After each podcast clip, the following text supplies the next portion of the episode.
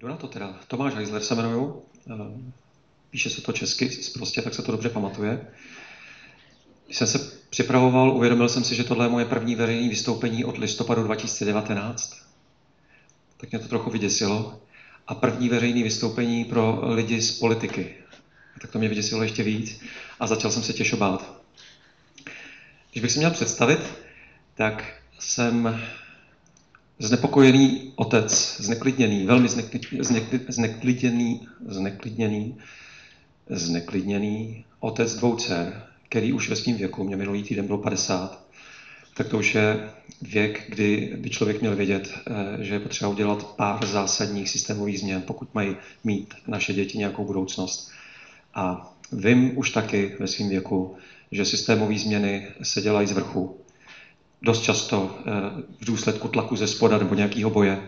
Ale vy jste lidi, kteří eh, mají tu možnost za nás určitý změny prosadit a proto si této příležitosti velmi vážím a děkuji za ní. Nejenom, nejenom to, že jsem mohl teď vylízt z našeho covidového bytu po roce a půl. Jak jsem říkal, těžo, těžo bojím se eh, tím, jak jsem to vlastně dlouho nedělal, nevím, jestli budu schopný vyjádřit myšlenky, tak mi bylo rozumět, tak potřebuji, abyste mi pomohli. Eh, nějakou řečí těla třeba, nebo že mi skočíte do řeči, vy, co jste tady v místnosti. A nevím, jestli všichni, eh, kdo se na to dívají na nějaký destičce, obrazovce, jestli mají informaci, že existuje nějaký slajdo, kam je možný psát komentáře, otázky. Ty se nám tady budou objevovat, předpokládám, tak můžeme prostě do toho nějak vstupovat. Tak jo, něco ještě maličko. Já nevím, jak, jaký jsou zvyklosti, jak moc je potřeba se představovat. Možná něco, jenom čemu se věnuju mikro. Mý velký téma je práce a filozofie podnikání. Před deseti lety jsem se tady snažil s kamarádem roztleskat eh, hnutí eh, s názvem Svoboda práci. A posledních šest let věnuju hodně energie projektu, který se jmenuje Slušná firma, eh, který je určitou nadějí vyhledávat, propojovat, podporovat organizace, které existují v Československu, firmy, řekněme, které existují proto, aby druhým prospěli, aby vyřešili nějaký problém, nejenom aby maximalizovali zisk, a který zároveň přebírají zodpovědnost za důsledky svého podnikání. A posledních deset let se snažím eh, žít, eh, vlastně zkoumat a žít eh, na vlastní kůži a na kůži své rodiny téma lokalizace života. Snažím se zjistit, jestli je v naší konzumní společnosti možný znovu začít žít tam, kde většina z nás dneska bydlí. Nevím, jestli jste si všimli, že většina z nás dneska žijeme tak, že někde přespáváme a pak v průběhu dne, pokud není zrovna covid, tak jedeme někam pracovat a pak se zase jedeme domů vyspat a, a o víkendu jedeme někde na výlet. Tak my se snažíme žít tam, kde bydlíme a se vším všudy snažím se zjišťovat, jestli to je možné. Eh, se sousedama jsme založili KPZ, víte někdo, kdo to je, co to je? Komunitou podporované zemědělství, eh, v našem případě symbioza asi 70 modranských rodin s pár sedlákama, který nás živějí. Eh, s jinýma kamarádama jsem spolu zakládal první český spolkový obchod s názvem Obživa, to je na Florenci tady v Praze, což je obchod, který vlastní vlastně všichni, kteří jsou toho obchodu součástí, to znamená lidi, kteří do obchodu dodávají i kteří z něj odebírají. S kamarádama ze slušné firmy jsme se pustili do projektu Zpátky k jídlu, což zase vzhledem k covidu měli jsme ambici uspořádat konferenci, ale vzhledem ke covidu Eh, to vlastně byla zatím šňůra rozhovorů, kdy se snažíme vyhledávat lidi, kteří mají k tomu tématu co říct a s nimi točíme rozhovory. Pak jsem pomáhal s, s hnutím eh, za bezobalovost, tady Zero Waste, možná ten, ten termín znáte. Eh, od roku 2018 nemáme auto, tak se snažíme fungovat jako car free rodina, což jsou obrovské zážitky, dostat se veřejnou dopravou z jedné české vesničky do druhé české vesničky. A když tenhle ten zážitek mám, tak se ho snažím popsat a mluvit o něm, protože mám o, naší veřejnou dopravu eh, obavy. A to by asi stačilo k tomu, kdo to tady dneska si stoup před tu kameru a před vás. Teď k tomu, eh, co jsem si připravil, nazval jsem to Dobrý život a chtěl bych se s váma zamyslet nad tím, co to je, ale ne ve smyslu takového toho běžně užívaného úsloví, eh, kdy většina z nás tohleto úsloví chápe jako nahánění radovánek, Eh, zážitků pohodlného života. Eh, já bych chtěl mluvit o životě, který je tak dobrý, že byste si ho na smrtelný posteli, posteli chtěli dát ještě jednou. Budu se snažit vysvětlit, co to je. Chtěl bych se s váma podívat na to, jak ho žijeme v Česku, nebo řekněme v moderním eh, zemích globálního severu, pokud můžu použít ten termín, prostě v bohatých zemích. A pak, eh, pokud se k tomu dostaneme, eh, bych se chtěl podívat na to, já jsem to vlastně napsal sem, tu, tu agendu, jestli, jestli to je vidět, jak nám dobrý život umožňují tři základní ekosystémy, v kterých žijeme. Rodina, škola a firma. Původně jsem měl ambici, eh, totiž celá, celý to povídání je připravený na, na základě eh, mý poslední knihy Dobrý život. Já jsem vám přines dvě, jestli máte pirátskou eh, knihovničku nějakou, tak, tak jsem vám tady vzal dvě knížky. Ta kniha, když jste si chtěli potěžkat, tak můžu poslat. Ona totiž váží kilo. Máš... Jo, jo, jo, jo. Rád. Má 640 stran a já jsem, moje původní ambice byla těch 640 tam před, eh, stran přetavit do 60 minut. A to jsem záhy zjistil, že, že je bláhový. A, a tak jsem vlastně přetavil jenom část té knihy a proto, proto tady vidíte římská jedna, eh, ta jednička římská tam je pro případ, že by nás to tak bavilo, že bychom si chtěli dát dvojku nebo nás to bude tak bavit, že si dáme klidně trojku. Ne. Mě ty věci tak baví a vy jste mi tak blízký, že, že já jdu do čehokoliv. No, takže to dneska chápu jako, jako takový nějaký rozpovídání, řekněme, eh, s tím, že už jsem, už jsem Lindě říkal, že je taková moje neřez, že já neumím odhadnout čas a, a, a je to do určitý míry moje vášeň, takže já se dovedu ztratit vlastně v tom vnitřním času, v tom kairosu a ten chronos vlastně jako netuším.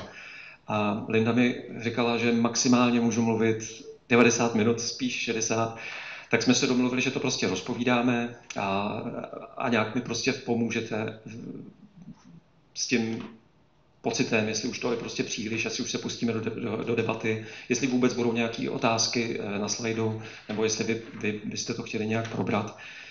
A říkal jsem taky Lindě, že vzhledem k téhle neřesti, já jsem se naučil ty prezentace svý připravovat tak, aby se dalo kdykoliv skončit a, a, a lidi měli přesto pocit, že, že to má tvar, tak víceméně si myslím, že by to mohl být i náš případ dneska. No a, a, a přál bych si, aby to bylo příjemný a užitečný, a aby nás to bavilo, aby to bylo k něčemu. Tak, tak snad, snad to tak bude. Tak jo. Já jdu na to a ještě vlastně ještě jedna, jedna technická prozba. Říkal jsem Lindě, že jsem si připravil takový, takový složitý úvod, kde si nejsem úplně jistý, nikdy jsem o tom veřejně ještě nemluvil, jenom jsem o tom psal v té knize, jak jsem teďka skoro dva roky zalezlej, tak, tak bych potřeboval... Naschledanou, ahoj. Kolik nás tady teda zbyde nakonec? Jo? Vy, vy, vy už zůstanete. Nám tady, kdo se díváte na destičce, tak lidi nám tady odcházejí, je nás pět v místnosti nebo šest. Já tady držím mikrofon, tak vás rada. A tak nová doba, že jo. No nic, eh, prostě se budu snažit něco říct a vy mi pomožte eh, řečí těla, nebo že mě skočíte do řeči s tím, aby mi bylo rozumět.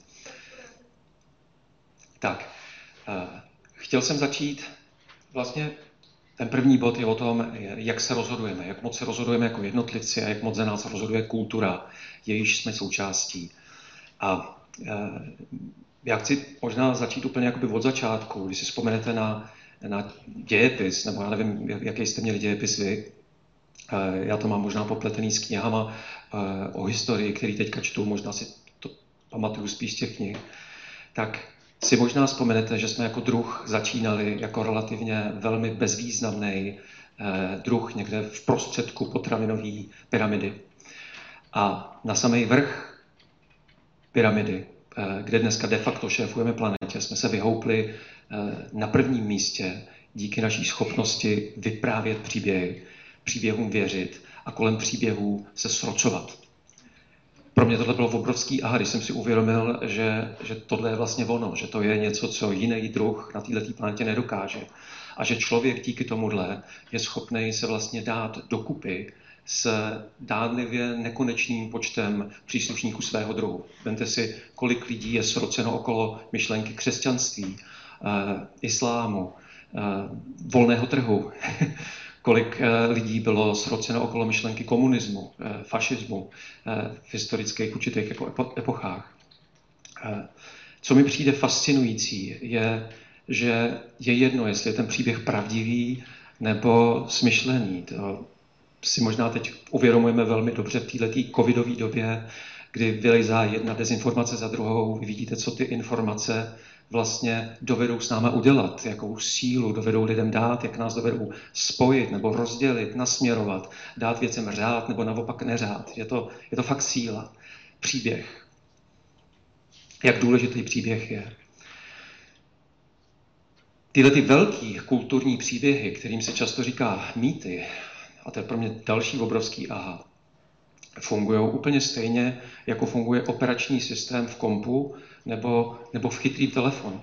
Víte, že tam každý má, z nás máme nějaký Android, iOS, Windows, Linux. Něco tam běhá, většina z nás, vy asi jo, protože vy jste z pirátské strany, tak, tak vy jste všichni ajťáci, vy tomu rozumíte, ale myslím si, že běžný člověk vlastně netuší, eh, jak taková věc funguje. Víme, že tam něco takového je, víme, že to přichází v nějakých upgradech, že, že si to prostě stahujeme, Možná eh, někdo, nevím jak moc, tuší, že je to to, co umožňuje jednotlivým aplikacím fungovat. Že čím vyšší verze operačního systému, tím lepší funkčnost eh, určitých eh, apek.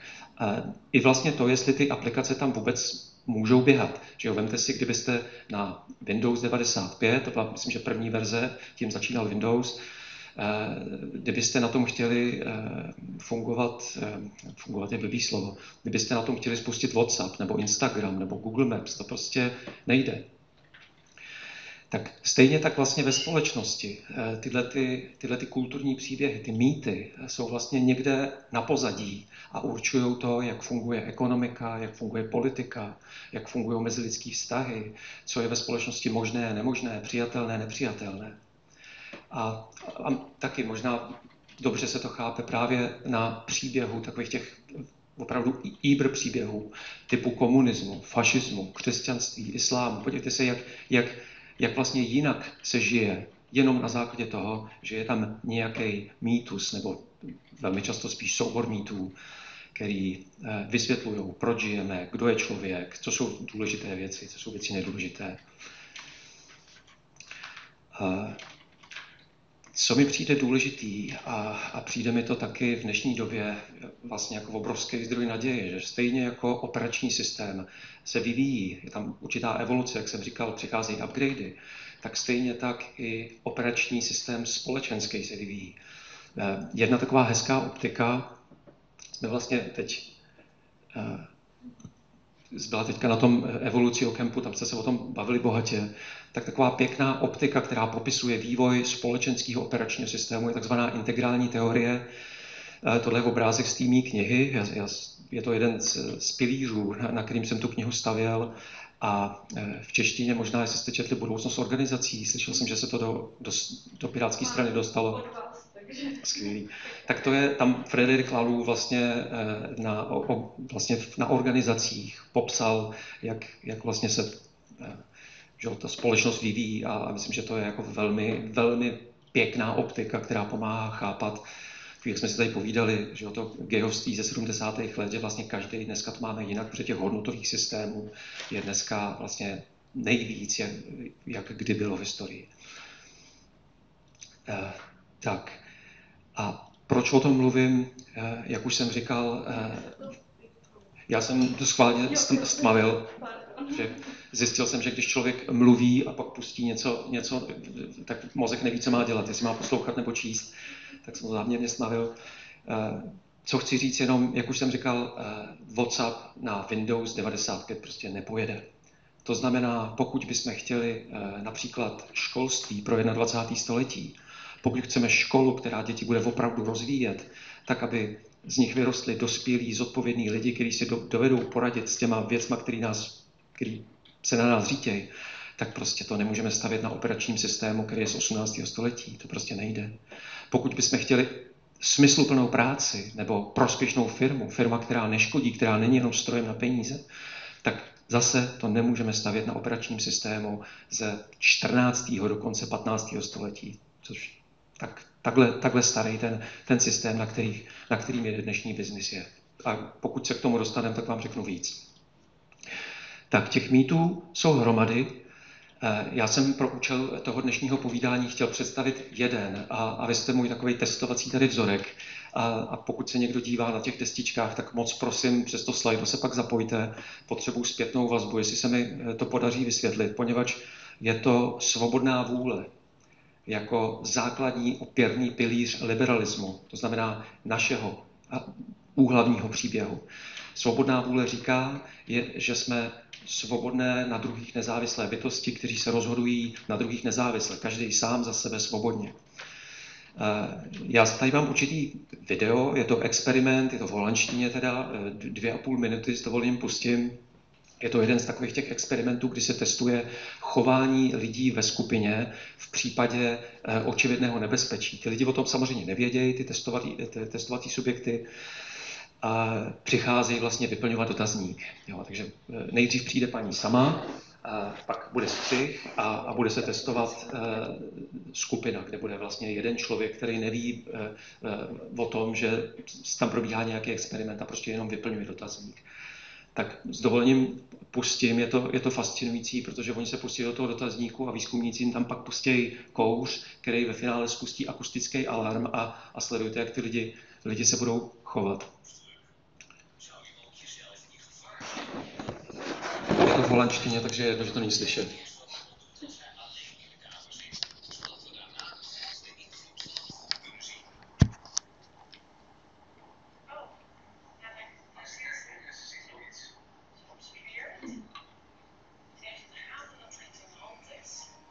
Slyšel se podívat na ten kouř?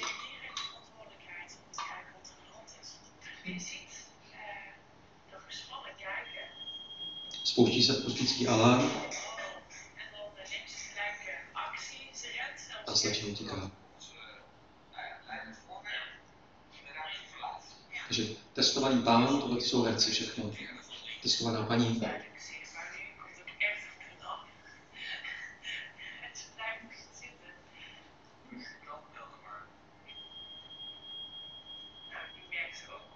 Je pouze místnost, akustické alarm jede a pak je sedí.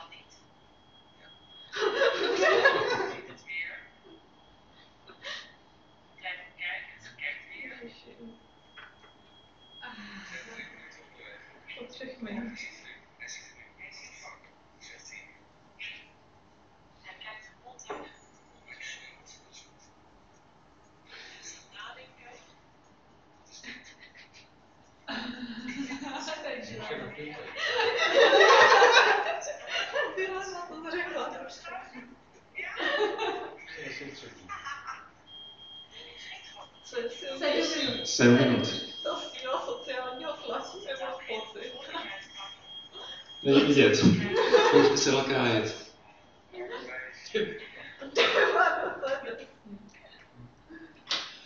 Uh, nevím přesně, myslím, že, že ty lidi vydrželi 25 minut tam sedět, zhruba půl hodiny.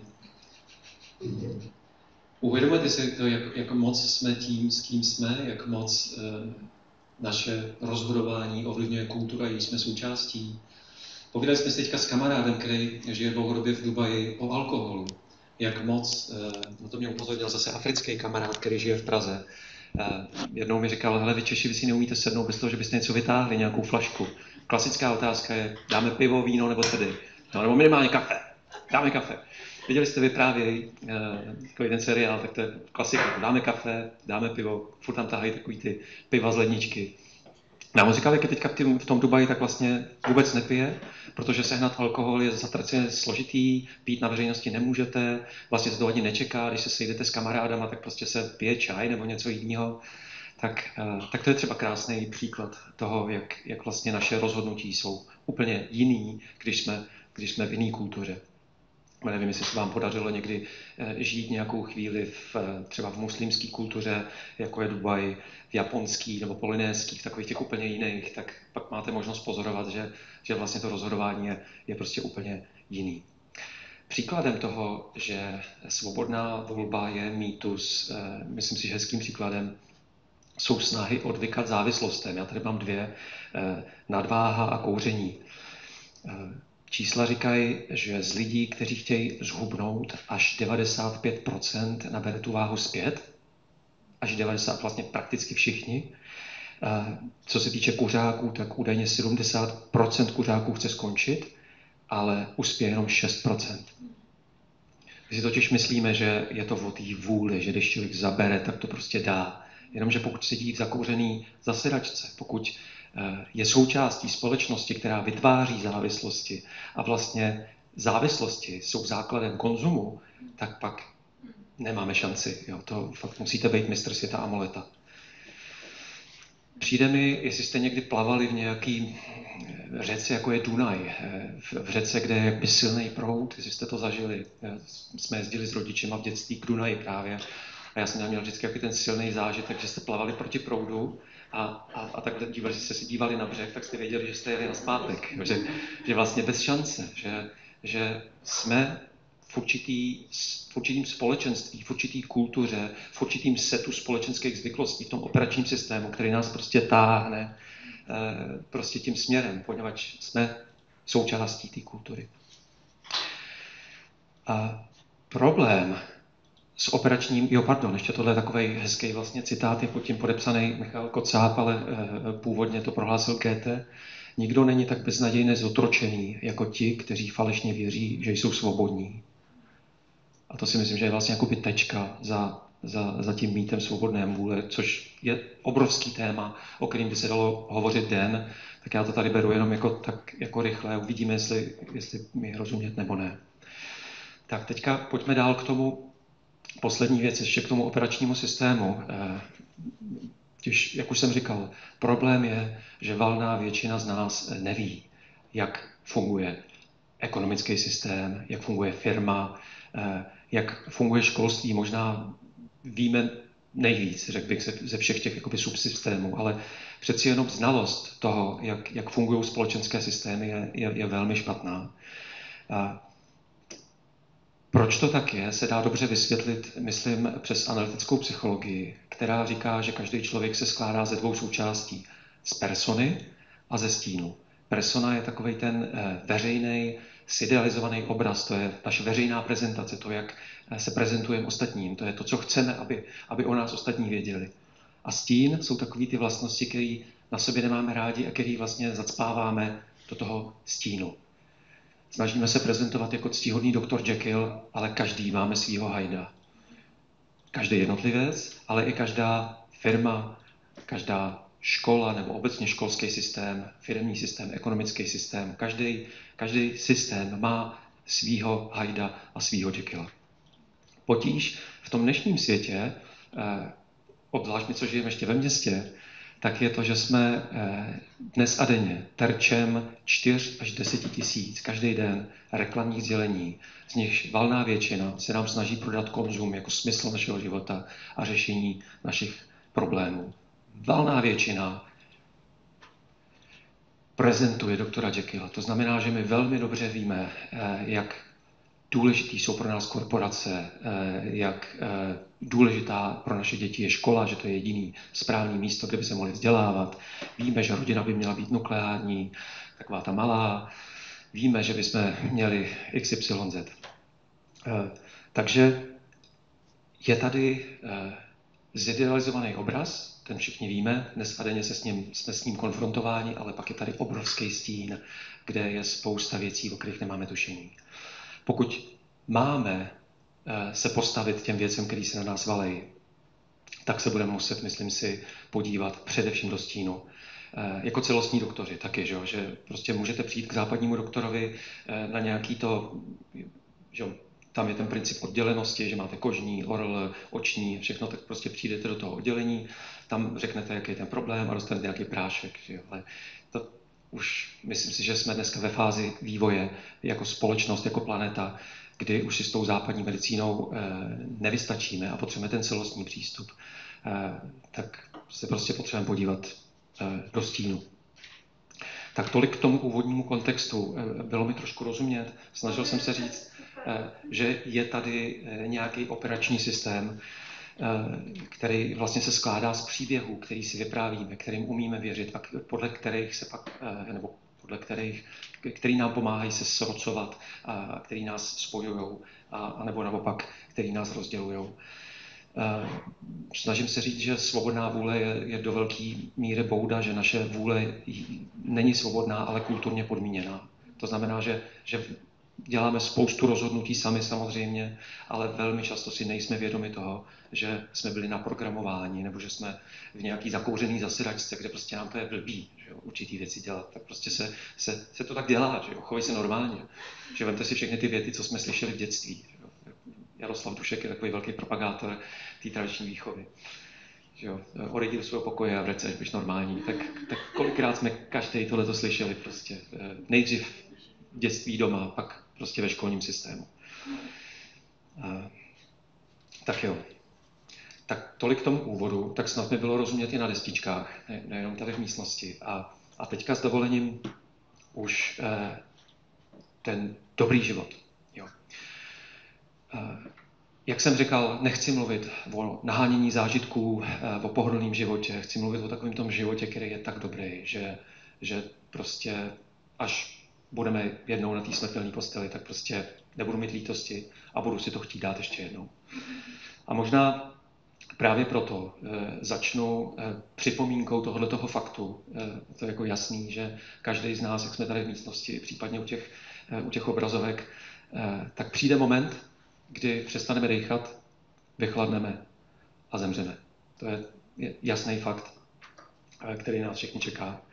Proč o tom mluvím? Eh, všiml jsem si před lety, že eh, když se kolem mě chomejtne smrt, tak já mám najednou jasno, to, co jde v životě. Eh, já nepotřebuji žádný kurzy, knížky, nepotřebuji nic studovat, protože najednou vím, co je důležitý, najednou nemám problém s prioritama, najednou přesně vím, co mám dělat. Já jsem teďka zvědav, co s námi udělá COVID, ale, ale do COVIDu my jsme měli smrt uklizenou. My jsme vlastně, smrt neexistovala. Smrt je v LDNkách, v nemocnicích, jo, je to prostě něco, co neexistovalo. Tak jsem zvědav, jestli se něco teďka změní, protože my máme furt ty statistiky, ještě, eh, Bůh ví, ještě teda vidíme, jo.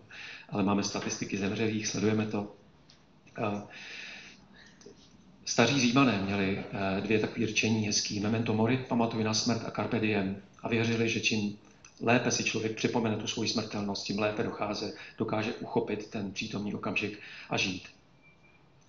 Tak pokud se pídíme po tom, o co, o co jde v životě, tak právě eh, umírající nebo lidi blízko smrti, to znamená lidi i staří, jsou možná zdrojem inspirace, eh, místem, kde bychom se měli ptát, o co vlastně v životě jde. Eh, samozřejmě filozofické fakulty jsou dalším místem, kam by se taky dalo zajít. A, a pak určitě děti. Myslím si, že od dětí se dá hodně naučit, co je ta vlastně přirozená podstata. Eh, předpokládám, že možná znáte všichni tady, eh, jak se to jmenuje, lítosti umírajících od eh, australské sestry Bronnie Ware. To oblítlo internet v roce 2009, že to byla paní, která strávila leta s umírajícími, sepsala z toho blog a to, to se stalo prostě senzací přes noc. Tak pak na základě toho v roce 2012 vydala knihu, v češtině to vyšlo pod názvem Čeho před smrtí nejvíce litujeme. A a tam je vlastně jakoby pěkných pět nejčastějších lítostí, které vlastně u, u těch lidí, kteří měli vlastně dny, dny do smrti, tak který zaznívali. Mně přijde, že tohle je, tohle je něco, co bychom si měli připomínat možná na týdenní bázi. Někde bychom to měli mít nalepený nebo by to mělo být prostě na předních stránkách deníků. Nějak, pokud... Já nevím, já tu, já tu knížku nečet, já si vystačil vlastně s tím blogem, takže nevím. Přijde možná, že to stačí. Tak jen to tady odťukám. Eh, lítost číslo jedna. Eh, přál bych si mít víc odvahy žít život podle vlastních představ. Přál bych si, abych tolik nepracoval. Já to teda, jak se to jmenuje, mluvím z pozice muže, tak ne, nezlobte se, omlouvám se. Přál bych si, abych tolik nepracovala. Přál bych si mít eh, odvahu vyjádřit, co cítím. Přál bych si zůstat v kontaktu se svými přáteli a přál bych si eh, dovolit si být šťastný, šťastnější. Jo, jako možná se zaměřit víc na ty, na ty radostnější věci, než se trápit. Tak, to je, řekněme, eh, nějaký úhel pohledu na to, o co jde. Eh, když už bychom teda věděli, o co v životě jde, pokud chceme dobrý život, tak pak si myslím, že Další důležitý parametr, tohle taková pomůcka, pardon, já ji radši vypnu, ať, eh, další důležitý parametr je, když už teda víme, o co jde, je, je fajn si uvědomit, kolik na to máme času. Eh, Mně, když bylo 30 až 40, mám pocit 35, tak nám umřela babička eh, a měli jsme faráře na pohřbu. A ten vlastně začal tu svoji řeč prohlášením, že Slavinka Ruchková prožila obyčejný život a dožila se 34 tisíc něco dní. A vlastně to bylo poprvé, kdy mě někdo vyjádřil délku lidského života ve dnech. A mě tenkrát došlo, že pokud eh, člověku eh, v této části světa už bylo 30 a ještě nebylo 40, tak nám zbývá v průměru 13 000 dní. To vy jste tak nějak ne, 30 až 40, nebo pod 30 možná spíš. No, eh, zase mám pocit, COVID, COVID nám to snížil teďka, tu, tu průměrnou naději na dožití, ale koukal jsem před před covidový čísla muži 76, ženy 80, 82 eh, v Česku, což u mužů je to 27 740 dní a u žen 29 930. Tak když si od toho odečtete, to už máte za sebou, tak pak vám může eh, nějaký jakoby, číslo, s kterým se dá pracovat. A tohle je taková pěkná pomůcka v týdnech.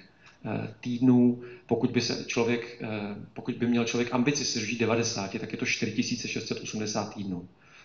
A tady je to zaškrtaný u 27-letého člověka. Člověk, který jede 27. rok. Já jsem teď tady. Bůh ví, co mi zbývá. Protože smrt jistá, hodina nejistá, jak praví latinské přísloví. Eh, taky jste možná už zažili, že, že vám někdo odešel dřív, než, než, než odejít měl. Takže Bůh ví, že jo, může být rychlý. Tak, ale jsou to takový, myslím, že fakta, eh, pro který věřící lidé si chodí do kostela třeba. Jo. Já bohužel jsem byl vychovan v ateismu, takže já si to musím připomínat, takže to hledám v knížkách, nebo se tam, nebo chodím takhle pak na nějaké jako debaty. No. Pak si myslím, že eh, další věc, která stojí za připomínku, je uvědomit si, že jako součást přírody ten náš život prochází určitýma fázema, tak jako máte v přírodě jaro, léto, podzim, zimu, tak i v životě procházíme určitýma obdobíma s tím, že každý období má svý specifika, svý specifické potřeby, svoji specifickou dynamiku eh, a svoji specifickou úlohu. Což znamená, že všechno má svůj správný čas a určitý věci se vyplatí neodkládat, protože on může ujet vlak. Tak to mi taky přijde fajn, tak jako si, si občas... A zase žijeme v konzumní společnosti, kde vlastně eh, ideálně tohle by se, to, to by nemělo být, o tom se nemluví a je to považovaný za nemoc. Eh, ideálně bychom nějak jako měli zůstat tady. Že jo? Tak to nám trošku křiví eh, pohled na realitu, mám pocit, jo? pochopení toho, o co v tom životě jde. Tak. Když bych se zeptal, proč žijete tady v, v místnosti, co byste mi řekli? Co je vlastně to podstatný pro vás? To hlavní. Napadne vás nějaký slovo? Poslání? Poznání? Já dost často slyším, když se ptám na tyhle ty věci, tak eh, podstatný jméno typu spokojenost, radost, užitečnost, štěstí, že těch podstatných slov, který se snažíme vyjádřit, to, že vlastně chceme žít radostný a užitečný život, je, je hromada, ale myslím, že se shodneme na tom, že nikdo nechce žít blbě. Že, že, že prostě chceme se cítit fajn a, a, a protože jsme společenský druh, tak se cítíme fajn z pravidla, když můžeme být užiteční ostatním a jsme, jsme s nějakou svojí smečkou, jsme s těma svýma blízkýma lidma. Co já považuji za úplně nejpodstatnější, a je to, je to možná nej, nejdůležitější, tady, kdyby se nám tohle podařilo, dneska už nic, tak už možná můžeme jít do debaty, tak je vyjasnit si rozdíl mezi radostí a radovánkama. A nevím, jestli ho vnímáte, možná, možná jo, možná ne. Jak? Mně ta radost přijde hlubší. Ty Radost hlubší. povrchnější. Radovánky povrchnější. Radovánky jsou závislí na něčem. Radost. Radovánky závislí na něčem. Radost, když bych se měl já pokusit o nějakou definici, tak je eh, dlouhodobě kultivovaný pocit, který se eh, pr- projevuje nebo objevuje v důsledku toho, že tvořím věci, které eh, považuji za smysluplný, jsou pro druhý lidi užitečný, žiju život v souladu se svým vnitřním nastavením podle obecně přijímaných cností, jestli mi je rozumět. Je to prostě dlouhodobý pocit, který je potřeba kultivovat, jako když zahradničíte a, a snažíte se prostě vypěstovat nějaký hrášek. Jak jste říkali, radovánky to je mžiku, to je kapčo, to je nový svetýrek, to je výřivka, to je, to je, to je projet se na kole, skočit si padákem, to je prostě přečíst si knížku, pokecat s kámoškou, to je prostě rychlej dopaminový rajc, to je potěšení, to je slast. Nechci říct, že radovánky jsou blbě, co chci říct, že je blbě, když si radovánky spletem s radostí, radosti eh, s radovánkama. Potíž totiž veliká, teď jestli mi bude rozumět zase, v osamělé společnosti, a my jsme osamělá společnost, eh, obzvlášť eh, když vyrůstáme ještě v osamělé rodině, kdy maminka je na mateřský samotce, tatínek někde vydělává na hypotéku, takže máme logicky v důsledku takovýhle výchovy nějaký trauma, tak pak se může stát v osamělé společnosti, že radovánky se stanou závislostí. Chemicky eh, je to dopamin, který je velmi závislostní látkou a může se pak stát, že, že vlastně v životě nemáme nic moc jiného, než uprk od jedné radovánky k druhý. Jedno kavčo za druhým, další cigárko, další zážitek, další exotická dovča, další nový auto, další nový, a už co, teda co ještě, co ještě jako, jo. No. Pak přijde krize středního věku, že, jo, že v noci koukáte prostě do stropu, říkáte si, ty tak já už všechno mám, a co teď, jako. No. Potíž je v tom, eh, veliká, eh, já se trošku jako z, z, zlobím v tomhle na korporace, protože eh, když se snažíte přijít na kořen té zamotanosti, tak podívejte se, já vám jsem dal čtyři billboardy, jo, tady eh, zůd třeba, eh, ten má výdejny radosti. Výdej na radosti znamená, že vy si něco koupíte a to znamená radost. Že jo? Nákup rovná se radost. Blbost, to není radost. Tady eh, si máte pro starou i novou kost čtyři auta pro radost jo? Od, od impulzů. Tady McCafe eh, vám říká, že si můžete dopřát radost sebou dokonce za 59, ale nekup to, nekup to. Radost za 59, káva a kuky. Tady tohle je nějaký Lego, máte chvilku, vykouzlete radost. No. No. Naše valy, valy už teda vypadá jinak, dneska už je 15, 16 skoro. tak, tak tady no, já jsem včera si to při, připravoval, říkám, pojď sem zrovna, že tady recykluju. Ta totiž jednou prohlásila, že si pletem chuť s hladem. A to je totiž ono. Radost je, je vlastně potřeba. Radovánka je, je, je touha, chuť. Že jo? Na, na potřebu, potřebu uspokojíte, ale eh, touha se množí.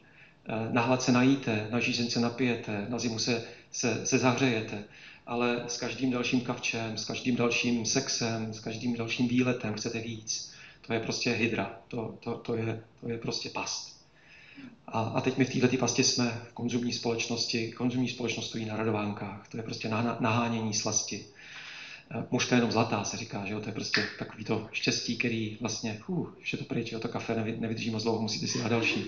A pak už vlastně už máte šest a říkáte, už nebudu spát a teď, co jako. No. Uh, bezkofeinový začneme pít přesně a, a alkohol, alkohol bez alkoholu a, a, a už vlastně je to tak absurdní, že, že už si říkáte, bože, jak jsem se sem dostal.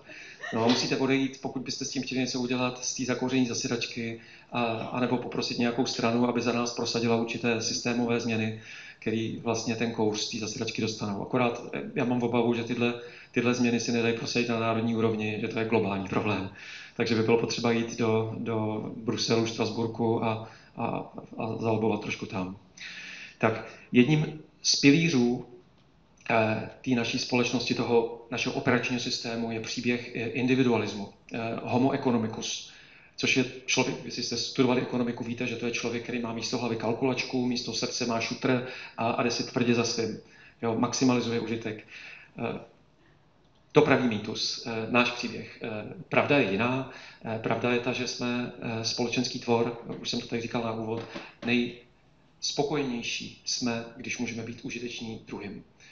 Minimálně my, co jsme se narodili s nějakou dávkou empatie, že jsou samozřejmě jedinci bez empatie, hovoří se o psychopatii, že jo, korporátní psychopatie, ale těch lidí není zase tolik.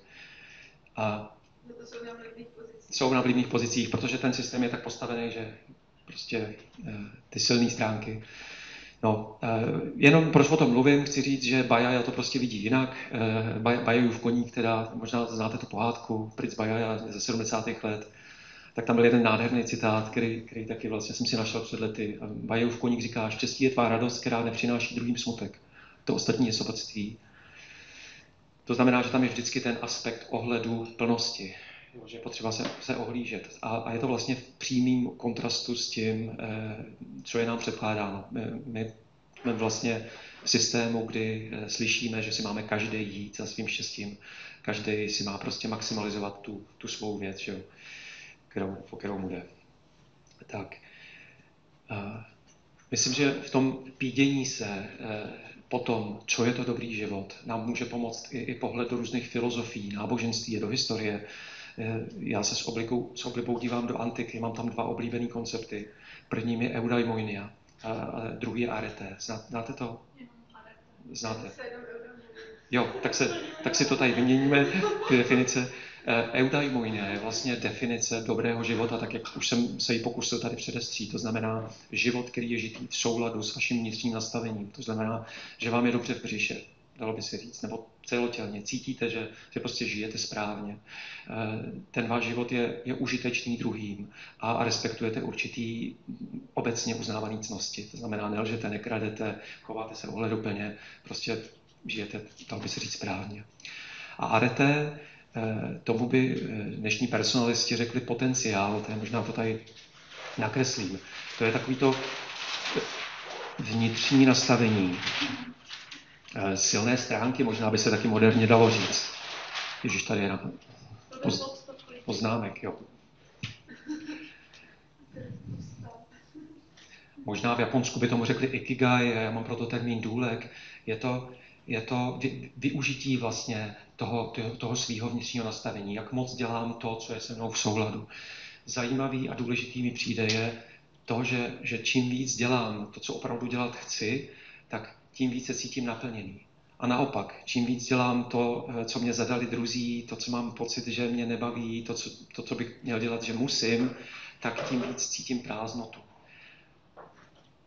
Velký problém pro nás, kteří se snažíme o dobrý život, ale velký vlastně dar pro konzumní společnost je, že čím víc prázdno uvnitř, tím víc my hledáme venku. To znamená, že místo toho, aby jsme eh, kultivovali radost, tak jdeme po těch radovánkách a snažíme se to daleko dotáhnout a kupovat věci a, a, a urvat nějaký místo v žebříčku a, a, a nějaký zážitek a jet na exotickou dovolenou, aby jsme se mohli pochlubit a tak dále. To znamená, že čím víc my jsme odpojení od sebe, tím líp pro konzumní společnost. Což je, myslím, že důležitý eh, fakt ze stínu.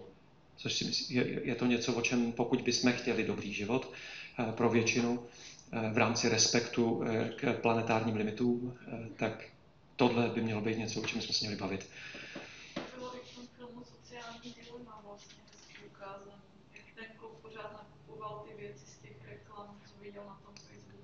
F- film Sociální dilema, no, no to, jako když to člověk, když si člověk vyladí optiku, tak to začnete vidět. Že? ono to, ono to je. No. Tak jo, eh, tak snažil jsem se říct, co je to eh, dobrý život, to znamená život, který eh, je v souladu s vaším vnitřním nastavením, žitý k užitku ostatním. Když bych tomu měl dát tečku, tak bych si vzal Johna Lennona, který říkal, že vlastně to je celý o lásce, že, že to stačí. Ale nevystačil bych si s ním, přidal bych Freuda, ho, když se ptali na recept na štěstí, tak vždycky říkal Leben Arbeiten. To znamená milovat a tvořit. Když se podíváte na takzvaný, nevím, jestli znáte koncept modrých zón, to jsou takové ty místa na planetě, kde máte eh, nadprůměrné množství stoletých lidí. Je to Okinawa, jedno místo v Kostarice, Řecko, Jižní Itálie. Eh, lidi, lidi vlastně extrémně zdraví a, a šťastní. Tak zjistíte, že, že prakticky vždycky, ne prakticky, vždycky, co to kecám, proč říkám prakticky, eh, je tam eh, komunita. Je tam rodina a sousedská komunita, jsou tam lidi, kteří si pomáhají, kteří vlastně jako sdílejí a, a je tam spousta tvůrčí práce. Není tam takový to hákování, že se odjíždí někde na nějakého kanclu, kouká do počítače a pak se vrací večer člověk vyčerpaný, aby tam koukal na nějakou televizi nebo něco, tak nic takového tam není. Je, je tam eh, milovat a tvořit.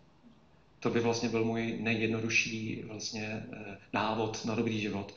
Eh, v knize mám popsaných sedm elementů dobrého života, tak by se o tom dalo vlastně diskutovat týden, co to je.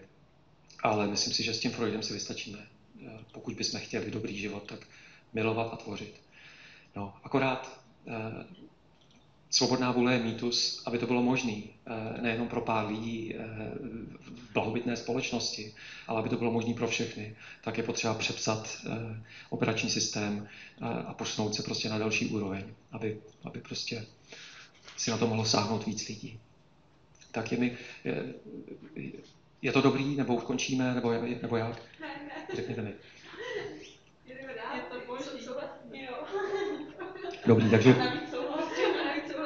Takže v místnosti je to dobrý, eh, snad i obrazovek. U obrazovek je výhoda, se dá vypnout a, a třeba, třeba bude i záznam teda, nebo povede se to. Takže bude záznam, tak se to, když by měl někdo zájem, tak se dá pustit ještě. Záznam bude. Bude? Ano. Bude, skvělý, máme potvrzeno. Dobrý. Tak jo. Tak to bylo k tomu, co je to dobrý život. A teďka, teďka k tomu, jak, jak, jak ho vlastně, jak ho žijeme. A jak, jak dobrý je ten náš život. A teď já budu mluvit o Česku samozřejmě, ale my jsme součástí nějakých, já už jsem použil, použil ten termín, eh, zemí globálního severu, takových těch jako bohatých, blahobytných zemí, takže budu mluvit spíš o, o tomhle kulturním prostoru euroamerická civilizace, možná by se dalo říct. Tak my jsme uvěřili v to, že musíme mít, aby jsme mohli být. My, jsme si, my si nevystačíme s tím, aby jsme byli. My jsme uvěřili, že jsme eh, míň, než bychom měli být a že budeme víc, že budeme někdo, používáme takový termín, jo, to, to je někdo, jo, to je důležitý. Tak my jsme někdo, eh, o co víc, něco máme. Eh, univerzálním měřítkem toho jmění, vlastnictví, takový aktuální obrázek jsem použil tady. Eh, ale mám to tady proto, kvůli té eh, staré loupežnické otázce peníze nebo život, tak eh, proto, že potřebujeme mít, aby jsme mohli být, protože to věříme, to je zase součástí našeho operačního systému, tak proto až příliš často dáváme přednost prachům před životem. To znamená, až příliš často jdou děcka dneska studovat něco, eh, co jim zajistí dobrou kariéru, místo toho, aby šli studovat něco, co je opravdu baví. Eh, až příliš často dáme přednost před nějakou dobře placenou prací, místo toho, aby jsme dělali něco, co, co cítíme, že opravdu někde v hloubi duše máme dělat. Až příliš často dáme přednost před prací, nebo pr- práci před tím, že bychom byli se svými blízkými a, a tak dále, tak dále. Asi, když si na to se odlínete, tak to člověk vidí. Tak, tohle jsou tři věci, za kterými se ženeme, jak, jak jsem si je vydestiloval. E, symboly postavení, zážitky a, a prvky, které mě spohodlnějí život. Symboly postavení to můžou být ze začátku, to jsou známky, účast v nějakých jako žebříčcích, eh, později to jsou věci, že určitý značky, vlastně už od dětí dneska, kdo máte děti školní, tak vidíte, jak moc už jako malí děcka jedou v tom, že, že mají tu správnou figurku ze začátku, pak nějaký mobilní telefon a Hello Kitty a já nevím co všechno. Jo, takže to jsou hodně věci, eh, majetek, eh, pak když už jste jako dospělí a třeba podnikáte, tak prostě žebříček nejbohatších podnikatelů a, a miliardářů a nevím co všechno. Místo zase branže od branže, prostě jedeme v tom všichni, je to taková hra, která se tady hraje, kdo toho nazbírá nejvíc. No, blbý, blbý je, že, že, že, je to vlastně taková past, protože vždycky bude někdo, kdo bude mít víc, že jo, vždycky prostě, takže, takže je to vlastně závod, jako jedete vyplazený jazyk, nevíte. No, e, zážitky jsou srandovní, že jo, takže to prostě, že jo, už nevíte, jestli skočit s padákem, nebo jestli prostě koupit kamarádovi bagrování, že jo, nebo, nebo jsou už... natáčet a fotit, aby se to Jo, a natáčet a postovat na Instagram, aby to vlastně sdíleli, že jo, kamarádi a, a sbíráme lajky. To, vlastně symbol, to, to, je vlastně novodobý symbol postavení taky, že jo, sbíráme vlastně ten viewership a lajky a, a různý srdíčka na Instagramech a tak dále. A, a pohodlí, to, to je taky už jako absurdní, když eh, že já bydlím na okraji Prahy v takovém developerském komplexu a to občas jako žasnete, co si lidi koupí, takový ty, robot, ro, ty spíš jako ne, ne, nemyslím teď robotický vysavač, ale robotickou sekačku, že ono to tam jezdí samo. nebo, nebo pak takový jako zastřihavače, zastřihavače takový v, v, okrajový travičky. Takový jako, oni u toho stojí, ty on to jako jede. No, nebo nějaký jako metody na mytí oken, takový jako ro, robůtky různý, jo, že říkáte, no. Já naopak se snažím žít, já jsem zjistil, že, že, že můj život vlastně čumění do kompu a pak, že jsem s lidma a, a vlastně si cíleně eh, vyhledávám fyzickou práci, takže já se tomu o to i víc směju, protože, protože kde je nějaká práce, tak já jdu po ní jak slepice po, po flusu, protože nemám dostatek v podstatě toho, co dělám. Jo, že meju, meju nádobí rukama místo v myčce a, a, a zahradničím a, a chodím prostě pěšky pro, pro jídlo do naší KPZky a tak je to taková jako legrace tohle. No, uh, Tyler Durden, uh, znáte tohle, to je provařený citát, ale, ale vlastně to je tečka, vlastně to je jako, to je Myslím, že to nikdo nevystihl líp, to, jak žijeme. Chodíme do práce, která nás nebaví, abychom si koupili věci, které nepotřebujeme a tím se vyrovnali lidem, kterým opovrhujeme. Tohle, tohle je prostě náš styl života, který, kterýmu občas někdo říká krysí závod, tady takový, taková jako krátká vizualizace. Dívejte, krysy běžej, na stěně mají vždycky vydělej víc peněz, eh, kup si víc věcí, štěstí je za rohem, kup si víc věcí, a jeď, štěstí je za rohem. Pracuj, pracuj tvrději, štěstí je za rohem. Vydělej víc peněz, štěstí je za rohem. Kup si víc věcí a jeď, jeď, jeď. No, uh, blbý je, uh, taky nevím, jak, a myslím, že vy to vnímáte v pirátské straně, že tenhle ten závod má víc a víc odpadlíků, že, že jsou že stále větší počet lidí, kteří už vlastně odpadli, už prostě to nedávají, onemocněli, ekonomic, vyhořeli, eh, ekonomicky vlastně už jako jsou dlouhodobě nezaměstnaní, protože už vlastně se to celý jako sype. Tak to je vlastně jako jakoby smutný ocásek, ale co mi přijde podstatný, a teď se budu snažit jako o tečku, zase mi řekněte, jestli mi rozumět, že stále víc lidí se cítí uh, uhonění, osamělí, Mimochodem osamělost je tak toxická jako 15 vykouřených cigaret denně.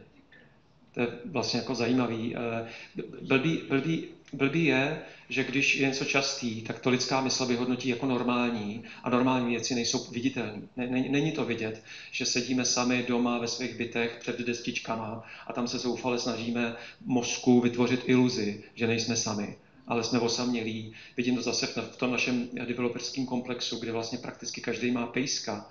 Eh, nejčastěji lidi mezi 20 a 30, kteří nemají děcko, tak se prostě pořídí pejska, protože jsou osamělí. Že těch vlastně symptomů eh, osamělosti je jako neuvěřitelně.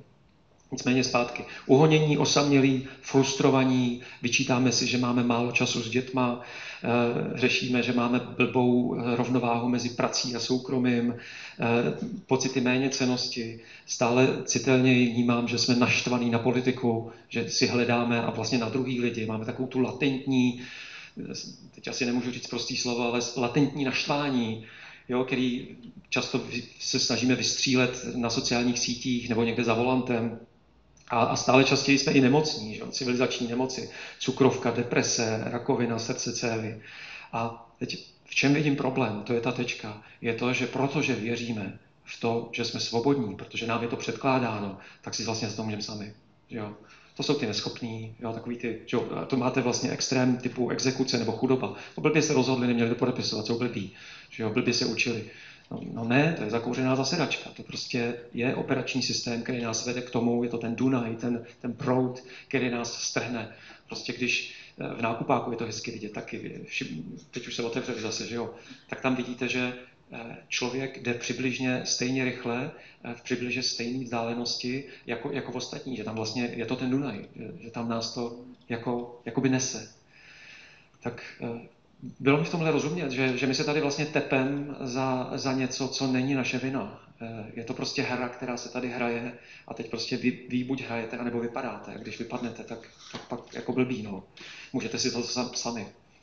Možná jenom takovou poznámku, eh, jsi říkal na začátku o osamělosti, o tom, jak lidé potkáváme ty strašné spousty vizuálních věmů, které nás vlastně tlačí do toho konzumu tak ta osamělost je možná druhotným následkem toho, že většina těch lidí už je vůči těm vězům tak utupěla, že se vlastně sama sobě uzavírá do toho svého světa, že už tyhle ty podněty ani nechce vnímat, ani už ani skoro nemůže vnímat. A pak se vlastně tříští na ty jenom jednotlivý osamělý ostrůvky toho sebe yes, sama. A možná, že Piráti jsou jedineční v tom, že byli vlastně jediný. Eh, Teď pardon, technická, je tohle slyšet v tom záznamu, nebo mám ti možná dát? Já myslím, že to slyšet je, ale jenom, že byli Piráti jediný v tom slova smyslu, že vlastně eh, dali dohromady lidi, z níž každý měl naprosto jiný podnět, mm-hmm. jiný zájem, byl jiný ostrůvek mm-hmm. a přesto spolu ty lidi dokázali koexistovat a vymýšlet a spolupracovat a dělat něco, co společně tyhle ty věci posunou dál tom já vidím naději pro to, aby se jo. ještě dalo něco změnit. Protože Jasně. pokud pojedeme do toho starého, tak Super. A to pojďme možná jako pak prodebatovat. To, no, pojďme na to navázat. Já s dovolením teda eh, pokročím jenom eh, v tom, že celý ten závod je, je vlastně absurdní, protože eh, zemi Peciválů znáte. To byla vlastně taková eh, středověká vize ideálního života, blahobytního, kdy pečený holuby lítají do huby, kdy vlastně všechno dnešním pohledem, dalo by se říct, je na knoflík. My žijeme v zemi peciválů, eh, nebo minimálně naše část světa, velká část lidí v naší části světa, žije život tak pohodlný, že vlastně už by se nemuseli takhle hnát. John Maynard Keynes, nejvlivnější, pravděpodobně nejvlivnější ekonom minulého století, prohlásil, že v této době by nám mělo stačit pracovat pro obživu pouze 15 hodin týdně. Vemte si, jak jsme dneska uhonění. Úplně prostě jako absurdní, chci říct. A tady vlastně jako tečka je taková taky jako vlastně sranda, že ten život většiny, většiny mainstreamového člověka vypadá tak, že si ze začátku hrajem, pak chodíme do, život, pak chodíme do školy, Tady jsou nějaký jako srandy a pak je to práce, práce, práce, práce a penze. Tečka. To je to hlavní, co já mám možnost vlastně pozorovat v tom, v tom svým uh, developerským komplexu. Uh, před covidem to bylo vidět líp ještě, než je to teďka. A to je to, že od pondělí do pátku je tam uh, exodus ráno automobilů. Uh, většinou jeden automobil rovná se jeden muž. Jedou někde do centra, do nějaký kancelářské budovy pracovat Doma zůstává, eh, pokud mají dítě, eh, matka na mateřské samotce, to, tomu říkám. Eh, táta se vrací večer unavený, protože je unavený, tak si otevře nějakou lahvinku nebo kouká do nějaký obrazovky, aby měl ráno zase sílu. A protože tam je tak málo, tak si vlastně nevytvoří vazby, nepozná ty lidi, je obklopený cizíma lidma a proto na víkend podjíždí na nějaký vejlet, ještě v nějaký jakoby ambici, že ten život, který cítíte, že vlastně to není ono, to vydělávání na život, že my vyděláváme na život, že nežijeme, tak se o víkendu snažíme ten život dohnat. A nebo v nějakých těch, nebo někdo dospat podle toho, že to taky vlastně se dá do určitého věku, že když už vám je víc, tak už ani na ten vejlet nemáte sílu a, a radši jdete někde spát. Tak jo, tak, tak tolik vlastně k tomu, eh, co je to dobrý život, jak ho žijeme. A teď tady mám eh, ty tři ekosystémy. Eh, nejpodstatnější je rodina. Eh, nevím, jak furt ještě jsme na tom energeticky, jestli ještě můžu jít dál. Tak eh, tak jdu na rodinu. Rodina je základ. v rodině buď vychováte neurotického závisláka, pokud jste matka na mateřský samotce s tátou, který vydělává na hypotéku, který vlastně není, anebo vychováte pevně ukotveného člověka, který vlastně dokáže v životě obstát a žít dobrý život, pokud ty podmínky jsou trošku jiný. Já jsem tady, než jsme začali, Lindě ukazoval tenhle citát od Gábora Matého, ten říká, když nezvoráte první tři roky výchovy, můžete si chvilku odpočnout. Když je zvoráte, čekají vás desítky let snah o nápravu. A, a myslím si, to, že to je, to je vlastně tento vystih. To mě přijde, že to je hřebíček na hlavičku. Že eh, vlastně, že jo, můžeme debatovat, jestli dva roky, tři roky, čtyři roky, ale vlastně eh, od počátku těhotenství eh, je, je velmi podstatný, aby dítě mělo tu nejenom matku, ale obecně ty primární pečovatele v klidu a přítomný. To znamená bez stresu, protože každý stres si dítě v tomhle raném věku bere vlastně jako, jako svůj vlastní stres. A co to dělá, je, že se nedostatečně vyvinou dopaminové dráhy, obecně mozek. Jak tu mám jenom rychlou otázku jestli třeba ze zkušenosti nebo z toho, co víte, se ví, kolik času by měl ten otec minimálně trávit s tím dítětem, aby vlastně to dítě na něj bylo zvyklý a měla ta jeho výchova efekt. Kolik času by měl otec trávit s dítětem, aby ta výchova měla efekt? Tak na to já odpovím oklikou. V Africe říkají, že na výchovu děcka potřebujete celou vesnici, vědci z našeho světa zjistili, že potřebujete 2,75 dospělého, abyste vychovali eh, to, to zdraví děcko, ne toho neurotika. To znamená, potřebujete minimálně tak. Zásadní problém rodiny je to, že je malá. A, a, a protože jedeme ten krysý závod, tak ještě vystresovaná. To je, to je veliký problém. Eh, podstatný je totiž to, podstatný je totiž to, že se rodíme s dvěma protichůdnými potřebami. Potřeba autenticity je potřeba být v kontaktu se svým vnitřkem, se svými pocity, se svými emocemi, tak abych věděl, jako děcko, představte si, že jste někde v divočině, tak pokud eh, by děcko nebylo v kontaktu s tím, eh, že má s informacemi, že má hlad, že mu je zima, že, že, že ho něco bolí, tak nemá možnost zabrečet, dát, dát matce nebo dalším primárním pečovatelům informaci o tom, že se něco děje a v divočině by prostě umřelo. Takže je, je prostě potřeba být v kontaktu se, sama se sebou, protože to jsou naše vnitřní kontrolky, ty emoce.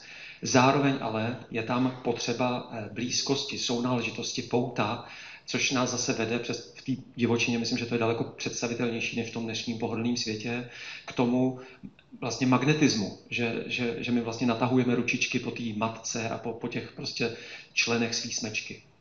Teď základním úkolem rodiny je uh, naučit nás způsobům tak, aby nás lidská smečka přijala, bez toho, že nás odpojíme od, eh, od těch vnitřních kontrolek. Jenomže víte, jak to vypadá, tady zase citát od Gábora Matého, platí to o většině z nás, eh, jako děti jsme vyměnili autenticitu za přijetí, abychom přežili. Teď. Teď možná, teď možná jako jsme ale v, v době, eh, kdy jsme vyměnili tu autenticitu té rodiny, toho přijetí té rodiny, za autenticitu přijetí eh, Instagramovým profilem. No. Protože podle pět let starého výzkumu, kdy jsem se měl možnost účastnit konference, eh, která reflektovala sociální média, tak eh, Facebook zveřejňoval výzkum, kdy ta severoamerická evropská rodina existovala vůči sobě zhruba 13 až 14 minut denně společně. Když to Rením her na Facebooku a navštěvu Instagramového profilu, ten každý jednotlivec uh, měl za den zhruba 7,5 hodiny času.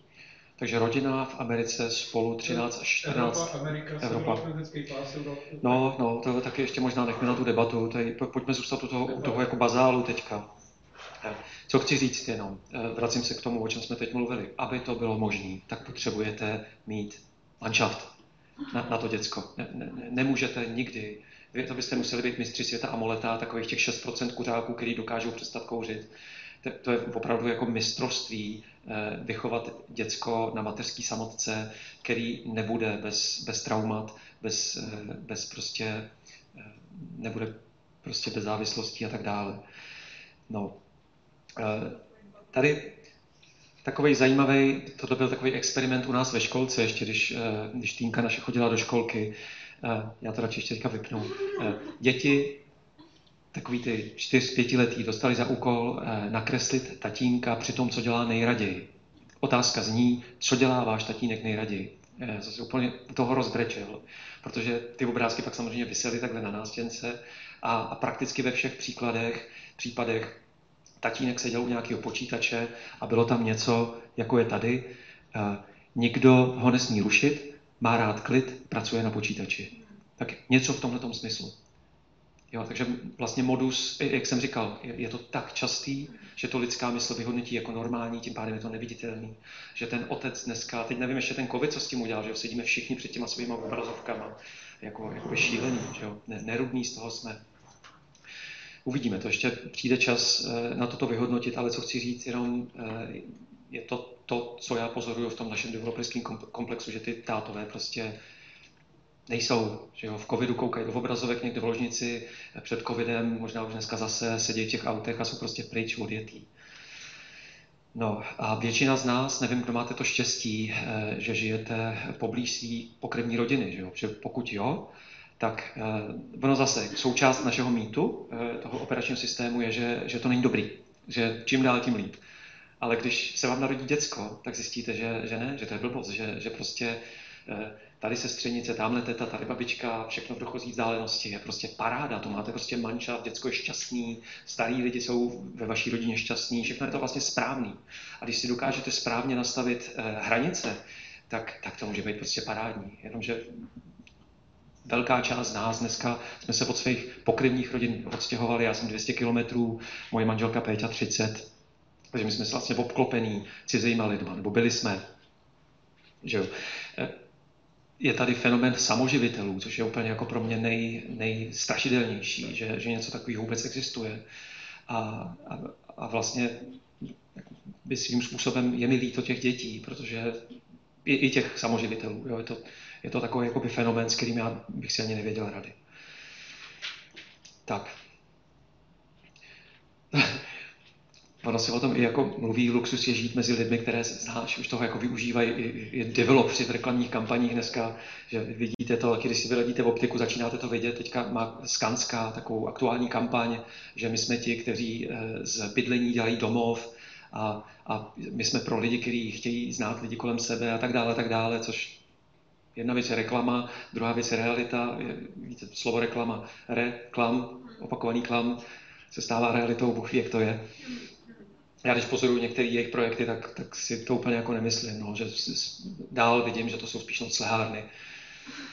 No, eh, jak jste na tom vy schválně? Eh, myslím, že důležitá otázka je, aby to totiž takhle mohlo být, pardon ještě, eh, buď máte tu pokrevní rodinu, anebo si ji prostě vytvoříte ze sousedů.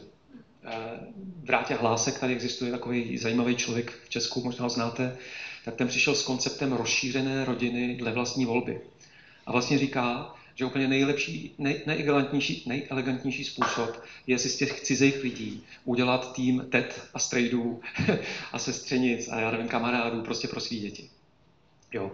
Takže otázka zní, eh, a myslím, že to je ale velmi podstatná otázka, která může otevřít, eh, otevřít obzory, je, jestli máte mezi sousedy opravdu blízkého člověka. To znamená takového toho člověka, eh, za kterým nemáte problém přijít, s kterým si dáte kavčo, s kterým vlastně nemáte problém, když máte potíž, tak prostě přijdete a můžete cokoliv probrat. A sousedem myslím člověka v dochozí vzdálenosti. Jo, tak máte kolik? Já na to, že bydlíme rok. Jo, vy jste vlastně čerstvě. A bydlíme teda na malé vesnici, systém obyvatel, tak můžu říct, že na to, že tam bydlíme tak krátce, tak jo, a že bych třeba i tři. Ale zase 108 člená vesnice je nádherný, nád, vlastně 108 obyvatel je nádherný počet, kdy, kdy vlastně se všichni časem budete znát. To je, to je jako skvělý. Horší je to, když jste někde v paneláku o 15 patrech tak tam ještě, ještě pokud to jsou moderní paneláky, které jsou postavené tak, že, že vědete autem do garáže, výtahem nahoru a vlastně nemusíte, jak je rok dlouhý, nikoho, nikoho potkat. Ne, není tam žádný veřejný prostor.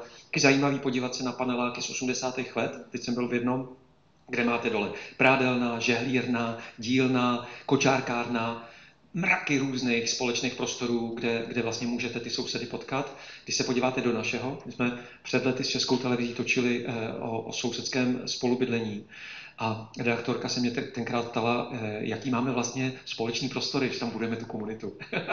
a já jsem říkal, no, eh, máme garáž, obrovskou garáž, kam se dá vět tím autem. A můžeme se tam potkat. Občas, přesně, přesně, to jsou místa, pak se můžeme potkat ve výtahu, ten je, ten je taky společný. A pak máme takový jako temný chodby, kde vlastně ne, nechcete být. Pak máme odpadkovou místnost malou, kde to celé smrdí, tam taky nechcete být. A, a, a nějaký jako sklepy, jako chodbička, kam si každý jde do svý Ale žádný společný eh, prostory prostě nemáme. A nemáme je indoor a nemáme je ani outdoor. My jsme, my jsme eh, přespávací sídliště, kde eh, v reklamních materiálech toho, toho developera bylo dětské hřiště, kavárna, lékárna, galerie, mraky různých blbostí, na který vlastně jsme sedli jako mouchy na led.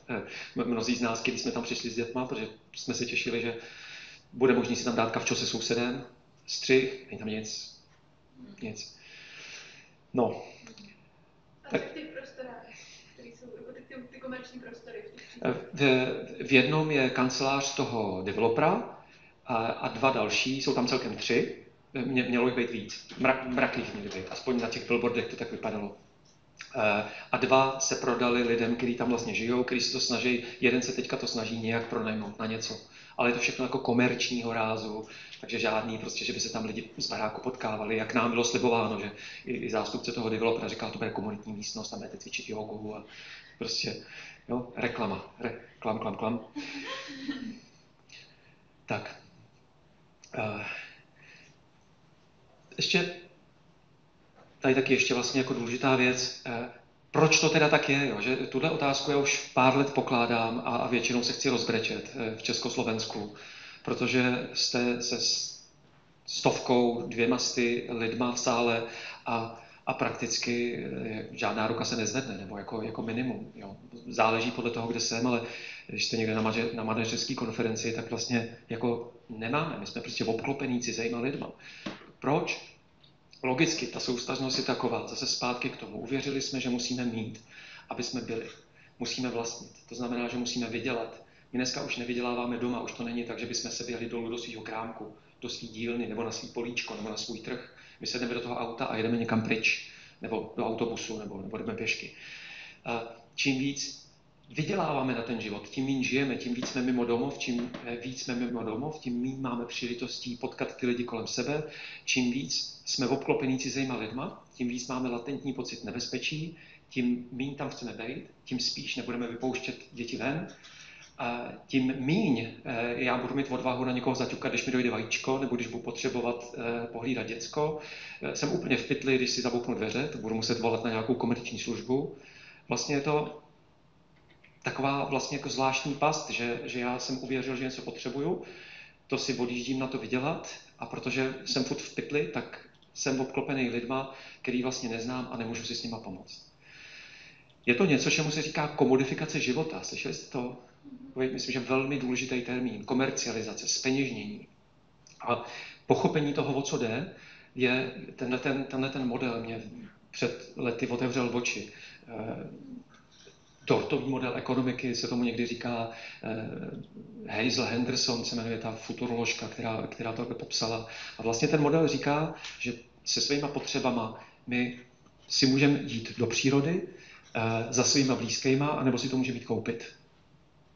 Komodifikace je situace, kdy vlastně se ten dort otočí a my už nemáme vlastně, eh, jako my tady třeba v Praze, my už vlastně nemáme dost často přírodu, kam bychom si mohli jít eh, na houby nebo na bylinky, jo, bez teďka bude za chvilku kvíz, tak už jak vlastně máte že z jedné strany dálnici, z druhé máte nějaký ještě pesticidový pole na kraji, na kraji Prahy, tak vlastně jako do přírody už se jdete maximálně vyvenčit s tím psem, ale, ale už tam vlastně jako si neberete to jídlo a, a obživu.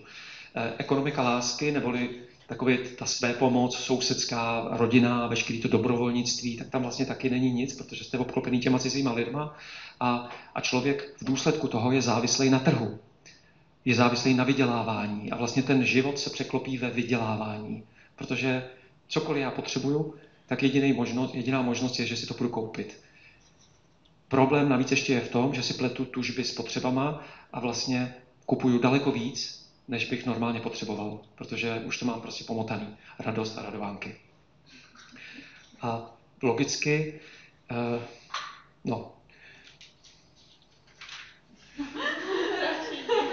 No, tak znáte to, ne? Někdy tam prostě něco moc složitý. Uh, tohle jsem si nějak nemohl odpustit, že pozoruju, že veliký problém dneška je, je to, to, to jsem si fotil na Florenci. Co tím chci říct jenom, že bydlení Dneska už není domov, ale je investice. Bydlení musí vydělávat. Problém toho krysího závodu do velké míry je právě bydlení, který, který se stává pro větší a větší část populace nedostupným. Je to důvod, proč padáme do takového toho hypotékového otroctví, kdy vlastně se zavážete v mladém věku a splácíte až prostě až prostě do penze.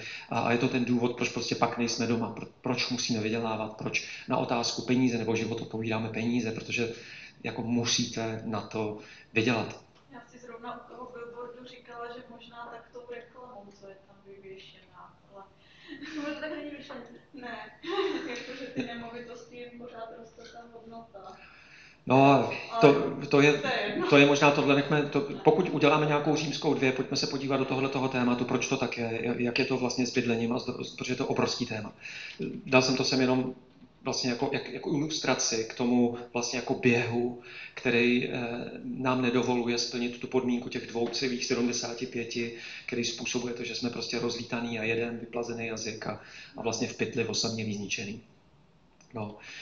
Eh, tohle je takový jakoby krásný model, jo, že eh, my jsme, vlastně se podíváte do historie, nebo když se podíváte do zemí globálního jihu, tak, tak lidi žijou v takzvané pyramidě soběstačnosti. Eh, vlastně použijete, co máte, eh, když to nemáte, tak si to nějak jako vyrobíte, nebo opravíte, nebo vyzdílíte se svojí rodinou, nebo se sousedama a, a teprve teprv tehdy, když už vlastně to fakt jako není, tak, tak si ty věci jdete koupit. Jo?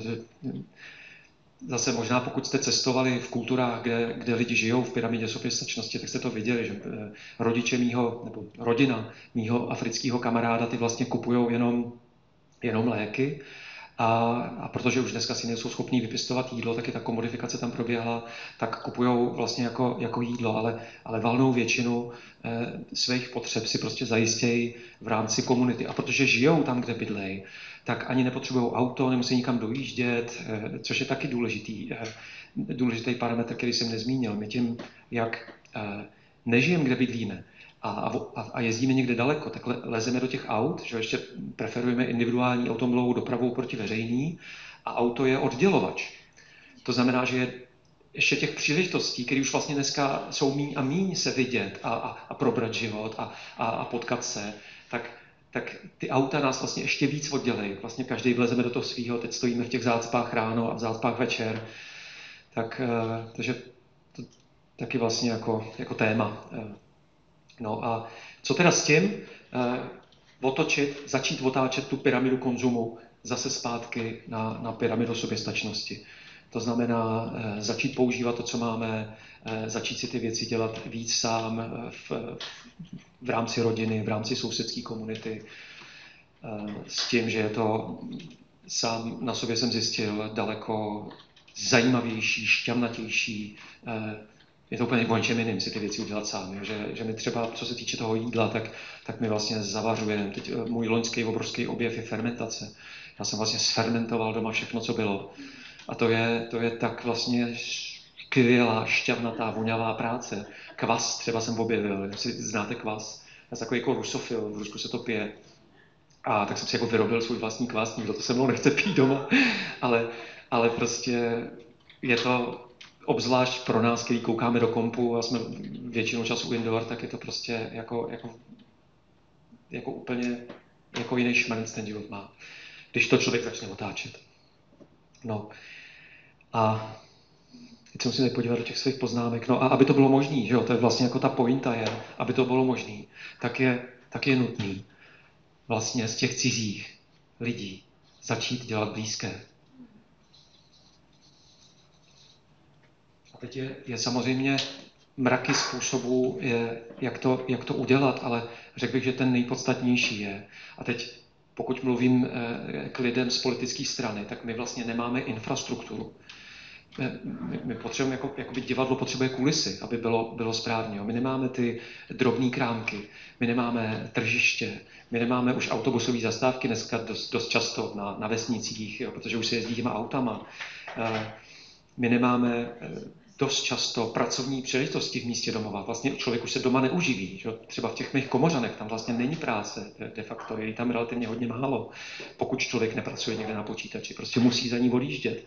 Takže, takže to hlavní, co, co bychom potřebovali, je infrastruktura. Eh, rakouský filozof Ivan Ilíč mluvil o konviviálních aktivitách, eh, nebo nástrojích a aktivitách. Eh, konviviální ve smyslu svádějící lidi dohromady. To znamená něco, co prostě ty lidi, aby, aby vlastně jste museli se potkat s tím sousedem, aby, aby vlastně jste na toho člověka narazili, tak že to, je, to je vlastně ten moment, kdy vzniká, existuje termín sociální kapitál. Že to, je, to je to, že my vlastně se poznáme, začneme si důvěřovat a, a vzniká tam vlastně na té důvěře vzniká pocit bezpečí, eh, veškerá vlastně spolupráce není možná bez toho, že bychom tam měli ten sociální kapitál. Co se týče těch konviviálních nástrojů, tak já tady mám pár. Tady když bych vlastně zůstal teďka u toho našeho paneláku, jo, já jsem vám říkal, jak je postavený. A tady je článek z Respektu, eh, malý o nějakým paneláku v Rakousku. Nevím, kdo máte kamarády třeba ve Vídni, nebo v Německu, v Berlíně, v Kodani, eh, Mnichov, myslím, že hezký město, tak víte, že tam se to staví trošku jinak. Eh, developer ve vztahu k místní samozprávě, ke státu má úplně jiný vztah než u nás. Tak jeden takový krátký článek, Tady paní Krčmářová, která tam bydlí v nějaké čtvrti eh, v Rakous, ve Vídni, podobná jako Komořany, tak nás zavádí do několika místností, k nímž mají klíč všichni domácnosti v deset let staré zástavbě. Do prádelny a do společné dílny, v níž je navíc fotokamera. Do dětské místnosti naplněné velkými barevnými hračkami. Do prostorné hry, kam architekty nainstalovali promítačky a plátno určené k hromadnému sledování filmů a sportu. Každý z nájemníků si se může pozvat přátele, stačí se předem zapsat do rozpisu a ve vrcholení prohlídky leží ve sklepě. Je v něm jedna velmi horká a druhá mírněji vytápěná společná sauna. Tak to já vždycky se tak jako natchnu, když si to přečtu. Představím si, že, že v něčem takovým žiju. Protože eh, ten, je to pak snažší, než jak to máme my. My vlastně máme jenom eh, soukromý prostor, Eh, my jsme na to šli tak, že jsme otevřeli dveře, začali jsme zvát sousedy, začali jsme pořádat hostiny. Mám to štěstí, že to nějak sdílíme s manželkou. Eh, Péťa se jmenuje a ona miluje vlastně hostit. Jo, že jí vlastně nudí vařit pro míň, než 10 lidí.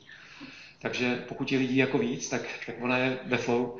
A nějak jsme to jako zneužili před těma osmi lety, kdy jsme se nastěhovali do toho našeho komplexu a, a vlastně spousta takových těch úvodních seznamovacích akcí se odehrála u nás v bytě ale zjistili jsme, že vstup do toho soukromého, bariér, soukromého prostoru znamená pro spoustu lidí bariéru, že, že vlastně často nechtějí přijít, protože mají pocit, eh, že vás budou muset taky pozvat. A, a ne každý na to je, že? Ne, ne každý mu je to vlastní.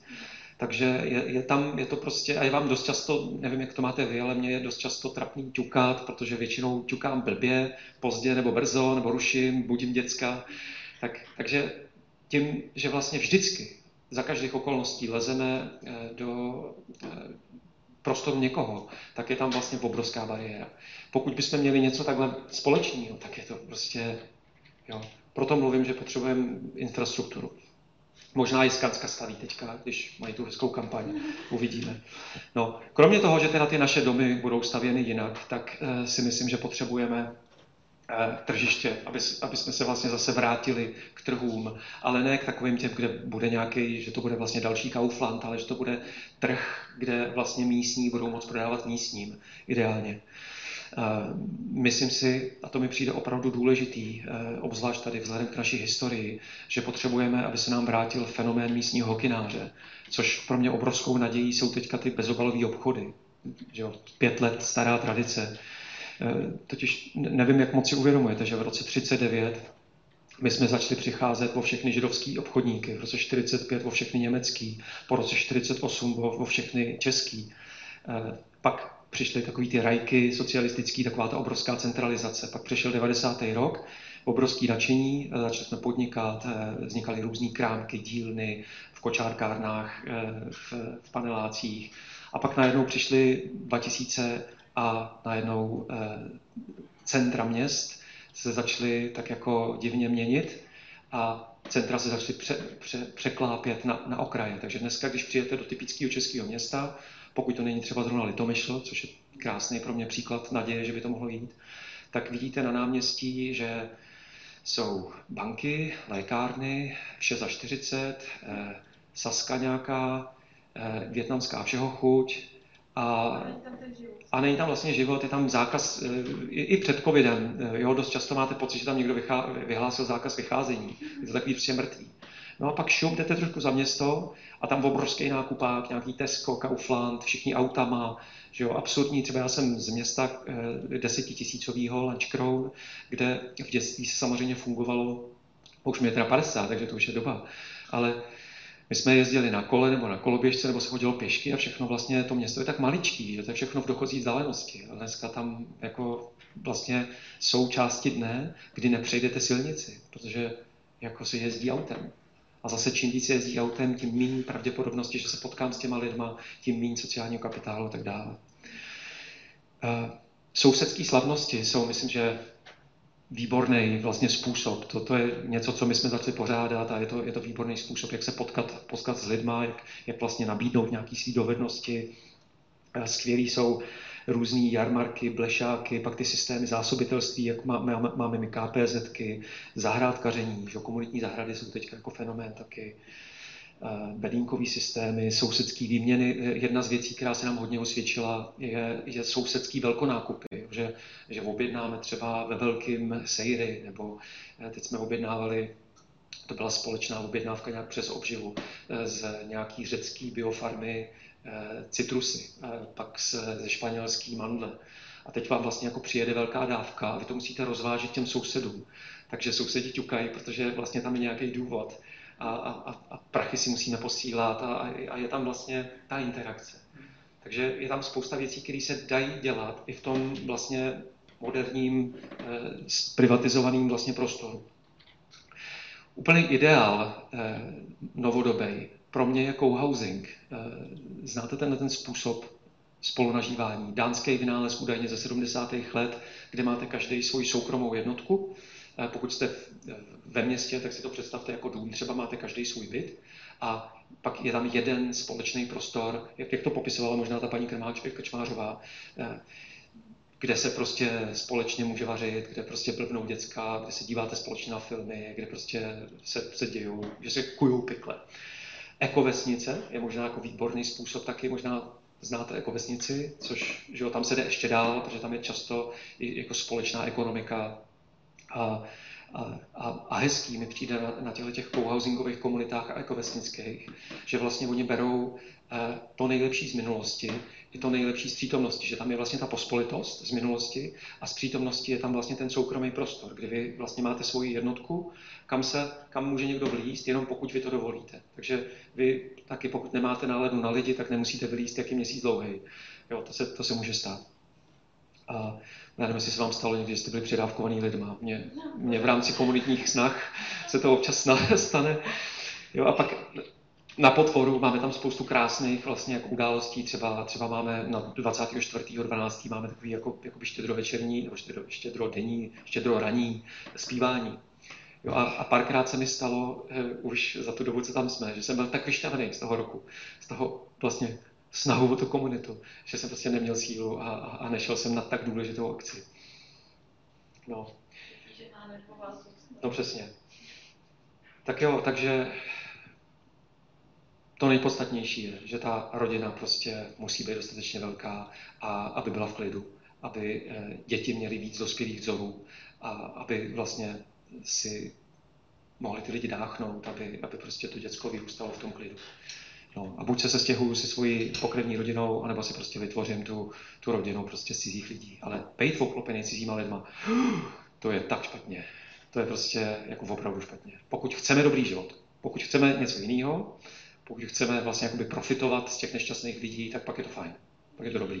Protože nešťastným lidem se dá toho hodně prodat. Šťastným lidem toho moc neprodáte. Tak, škola. Dáme ještě školu? Minimálně školu bych ještě dal. Kolik... 90. Cože? Bože. Tak, nech, tak necháme rodinu, nebo ještě dáme? Tak já, já bych si klidně pošlechla tu školu, jak jste na tom, já taky. Co ty, přeješ jít, Michala? Co to, to, ale já myslím, že už tak jako pozornostně už jsme... Jo. Tak, ale když bychom jí dali rychle, aspoň trochu nějak... Tak já zkusím, ona je docela interaktivní. No tak Možná, tak možná jako dejme. uvidíme. Tak když budete mít, když budete mít, já budu sledovat teďka Michala teďka, specificky, že budu pocit, že zajíždí, zajíždí do židle. Tak, škola, já, já se pokusím vlastně jít, eh, taky zajímavý, eh, já jsem zjistil teprve nedávno, ve svém věku, co to znamená slovo radikální. Víte to?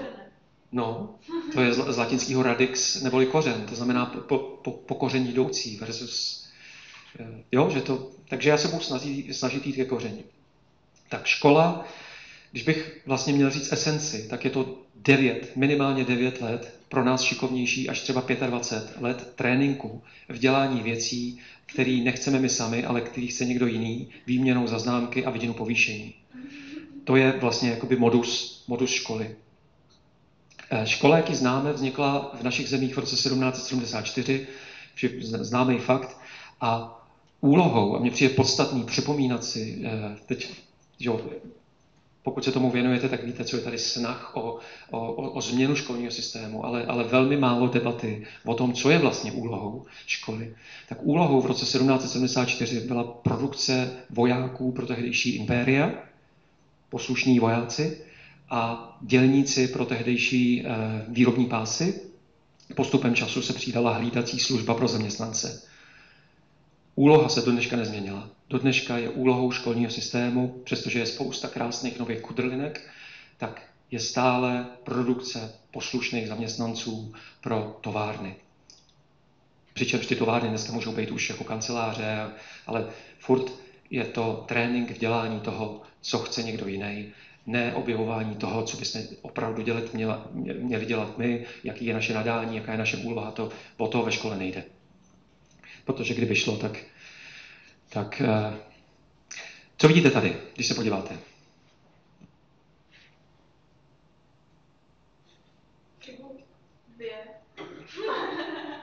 Tam jsou dvě, tam jsou dvě chyby. To hlavní. To hlavní nebo jedna z nejhlavnějších věcí, o který jde ve škole, je bezchybnost. Dneska je to za tři, protože dvě chyby, za dvě, protože jedna chyba, za jedna, protože bez chyby. Podstatný mi přijde, že se rodíme všichni jako hory a údolí. Každý z nás je v něčem dobrý a, a v něčem zase tak dobrý není. Snaha o bezchybnost vede k tomu, že z nás vznikají pěkně popracovaný kolečka. To znamená zaměstnanci. My, když my potřebujeme přijít na trh práce a firma, je to jako když si eh, jdete do železářství koupit šroubek, tak vy si jdete koupit 12, 13, 14. Představte si, že byste přišli pro šroubek, který je, je vlastně hory a údolí. Tak my prostě potřebujeme standardizaci, my potřebujeme prodejní manažery, my potřebujeme lidi k pásu, my potřebujeme řidiče, my potřebujeme prostě jasný, máme jasný zadání od průmyslu. Tohle je taková hezká, hezká metafora, eh, co s náma škola dělá, že, jo, že prostě tam přicházíme vlastně barevný, s různýma vášněma, zájmama, nadáníma, ale těch devět let minimálně nás tak odpojí, že v důsledku toho eh, začneme chodit někde k terapeutovi. Což je obrovský aha. Teďka posledních dní volal mi kamarád, který v důsledku covidu teďka hodně z nás začal chodit k terapeutům, já, já taky. Tak kamarád mi říká, člověče, mně ti to tam došlo. Eh, My tam vlastně chodíme hlavně proto, aby jsme znovu zjistili s manželkou, co máme dělat. A že vlastně celých těch 20 let v tom školství jsme se to odnaučovali. A teď celá ta terapie je o tom znovu přijít na to, co máme dělat.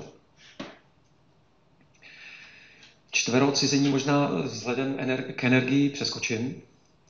A máte, máte papír a tušku? Nemáte. To nevadí, nemusíte, nemusíte si proto chodit, vy, vy co se na to díváte u obrazovky, tak si vemte papír a tušku a, a podepište se. To je taková jenom jako... A nebo si to prostě představíme, jenom nemusíte se, eh, nemu, nemusíte se podepisovat.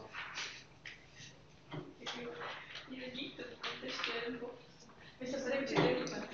Dobrý, nebudeme šetřit. Tak schválně. Podepište se teda, jestli můžete. Normálně, jak se podepisujete na úřední listiny.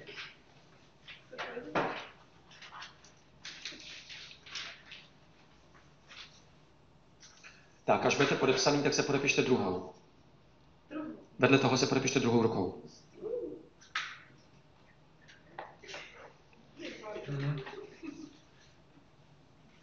To, to nedá.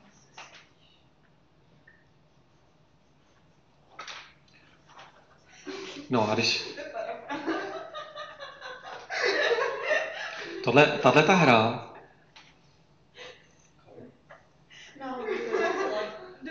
já nevím, jestli, si, jestli se s náma podepisuje někdo u obrazovky, ale, ale kdybyste viděli tady v místnosti, tahle, má, tahle hra má zajímavou dynamiku totiž. Když lidi požádáte, aby se podepsali, tak, tak všem vystartuje nějaká ruka, ta jejich dominantní. A bez úsměvů, bez prostě normálně se podepíše, je to jasný, přirozený, naprostá přirozenost.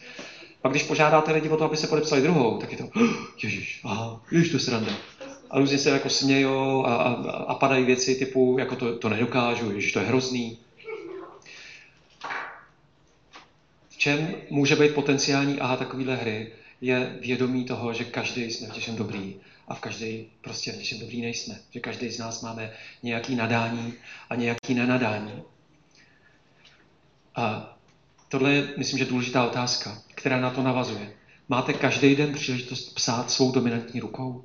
Na škále 1 až 5, kdy 5 znamená rozhodně souhlasím.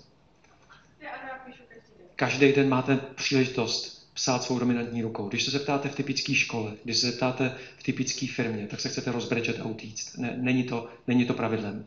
Přitom je to jedna z důležitých ingrediencí. Linda se mračí, co tím chci říct? Když se ptám dětí, když se ptám, když jsem někde ve firmě, tak, a říkám úplně, ptám se úplně stejně, na škále 1 až 5, kdy 5 znamená jako rozhodně, rozhodně souhlasím, každý den mám příležitost dělat to, to, to nejlepší, tak eh, se zvedne 20% ruk třeba, jo, že, že valná většina lidí eh, tu možnost nemá. No. No mít nebo být, eh, peníze nebo život. Eh, Děláme, ve škole děláme to, co chtějí druzí, v práci děláme to, co nám vydělá, ne to, co nás těší. Tak to. No. A hezky, hezky se to vysvětluje, myslím, o co jde eh, na noži. Co, co je úlohou nože? Co chcem? Co chcem? Ale řezat, krájet, že jo, má to nějakou úlohu. Může to samozřejmě dělat i něco jiného, může se tím něco podložit, ale, ale má to svoji úlohu. Stejně tak, jako my máme každý z nás nějakou úlohu. Teď, co byste udělali, aby, abyste eh, zlepšili tu úlohu, aby, aby prostě ten nůž podával lepší výkon? Nabrousili, že jo, a kde? Na ostří, na tupý, anebo na, na, na, na jak se to jmenuje, Ruk, rukojeť. Logický je brousit, brousit to na ostří, že jo? Když se podíváte do našeho školního systému, tak kde se to brousí? Brousí se to všude, aby to bylo hezky kulatý. To je vlastně jako, jako vlastně z pohledu dobrýho života je to smutný, z pohledu eh, přípravky poslušných zaměstnanců je to logický. Otázka pro nás teda je, co chcem, aby nám škola dělala. Jaký je, jaká je úloha. Myslím, že jakákoliv snaha o reformu školského systému by měla začínat otázkou, jaká je jeho úloha. Jo a jak jsem říkal, ten operační systém, to je vlastně důležitý. Ten operační systém je z roku 1774, že, že vlastně jako ta, škola se nezměnila ve své podstatě. Tohle je takový jakoby zajímavá, už jdu, už jdu k tečce, eh, pomůcka možná, která může pomoct. Gary, Gary Hamel, takový zajímavý člověk, eh, popsal šest vlastně vlastností nebo dovedností, které potřebujete pro to, abyste obstáli na pokraji 21. století a procentuálně vyjádřil důležitost těch vlastností.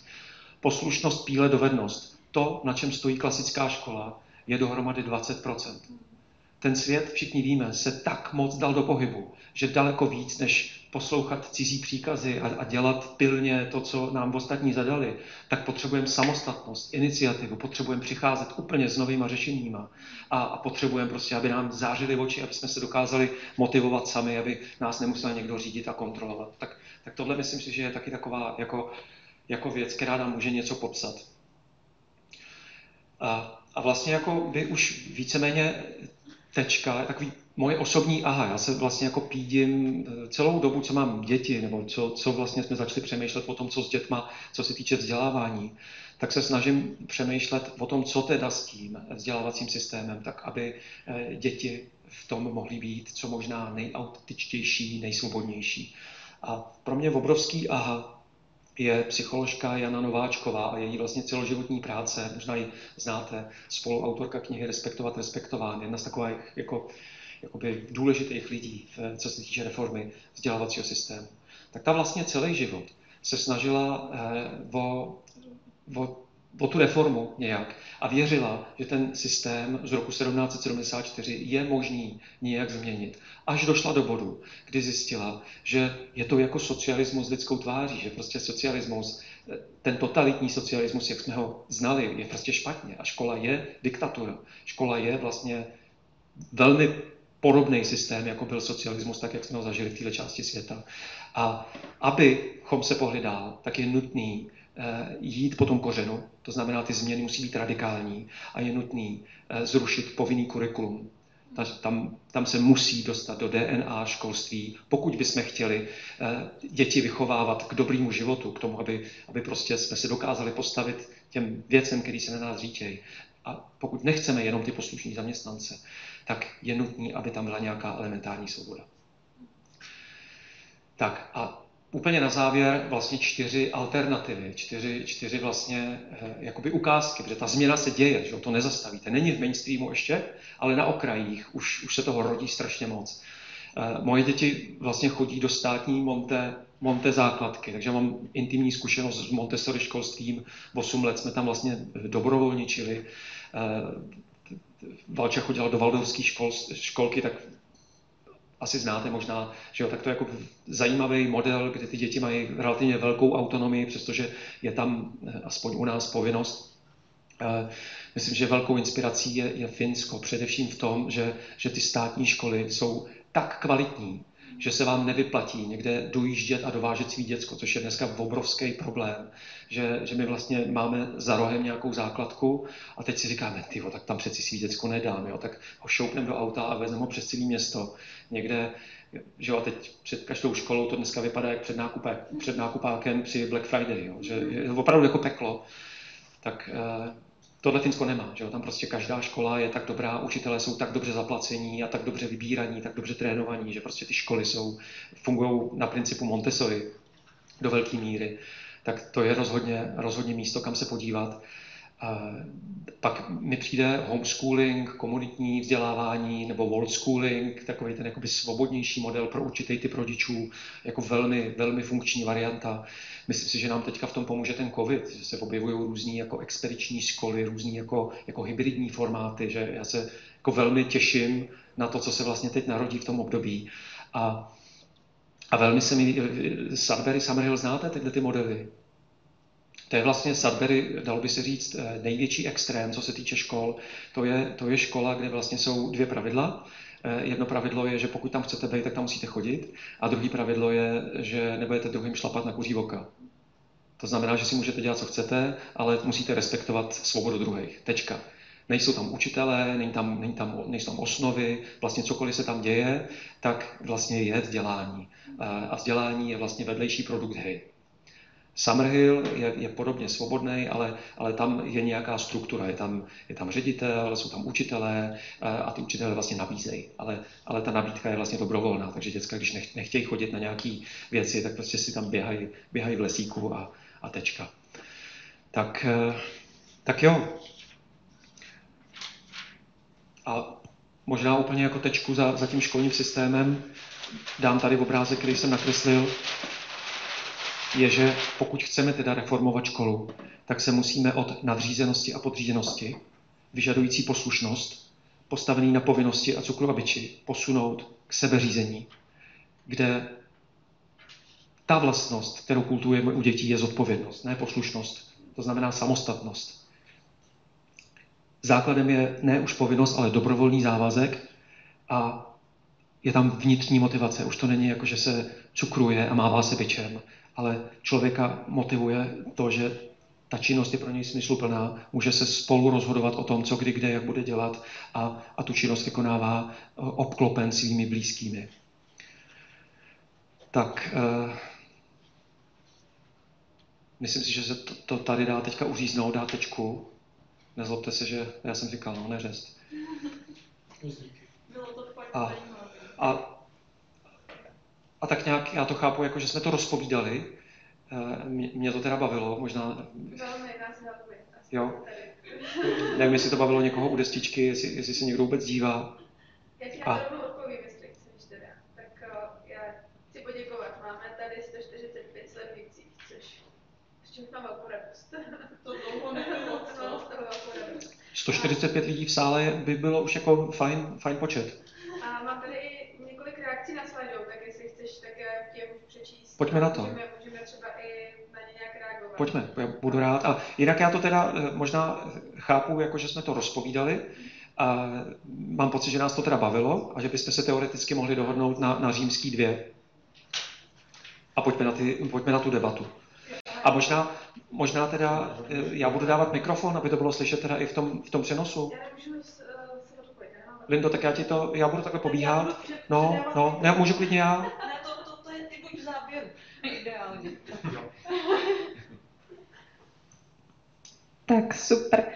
Uh, já se teda pustím do dotazů a komentářů ze slajdu. Uh, vezmu první, který má nejvíc lajků. Uh, Tomáši, zmínil jste, že máte dvě dcery. Podělíte se, jakou formu vzdělávání jste jim se ženou vybrali? Já myslím, že tahle, tahle otázka byla asi částečně nebo celkově zodpovězená, ale ještě tady máme reakci. My jsme se, tam je totiž možná kontext zajímavý. Eh, My jsme chtěli původně eh, založit školu, ale žili jsme v místě, kde jsme neznali lidi a vypršel nám čas. Chtěli jsme založit co-housingovou komunitu a vlastně nám válča zestárla tak, že už jsme museli se zabývat tím, co uděláme eh, se vzděláním. A tak jsme se rozhodli, že se podíváme na mapu Prahy, protože Péťa mezi tím zjistila, že potřebuje do Prahy. A našli jsme si Modřany jako zajímavou část s vysokou koncentrací Mon- Montessori škol a tam jsme si koupili byt. Takže jsme se přestěhovali kvůli, kvůli škole a, a naše děti teda, Valča teďka v devítce, teď udělala přijímačky na školu, která je vlastně přes kopec. Eh, Da Vinci se jmenuje a tam bude vlastně pokračovat, takže my můžeme dál žít, kde bydlíme.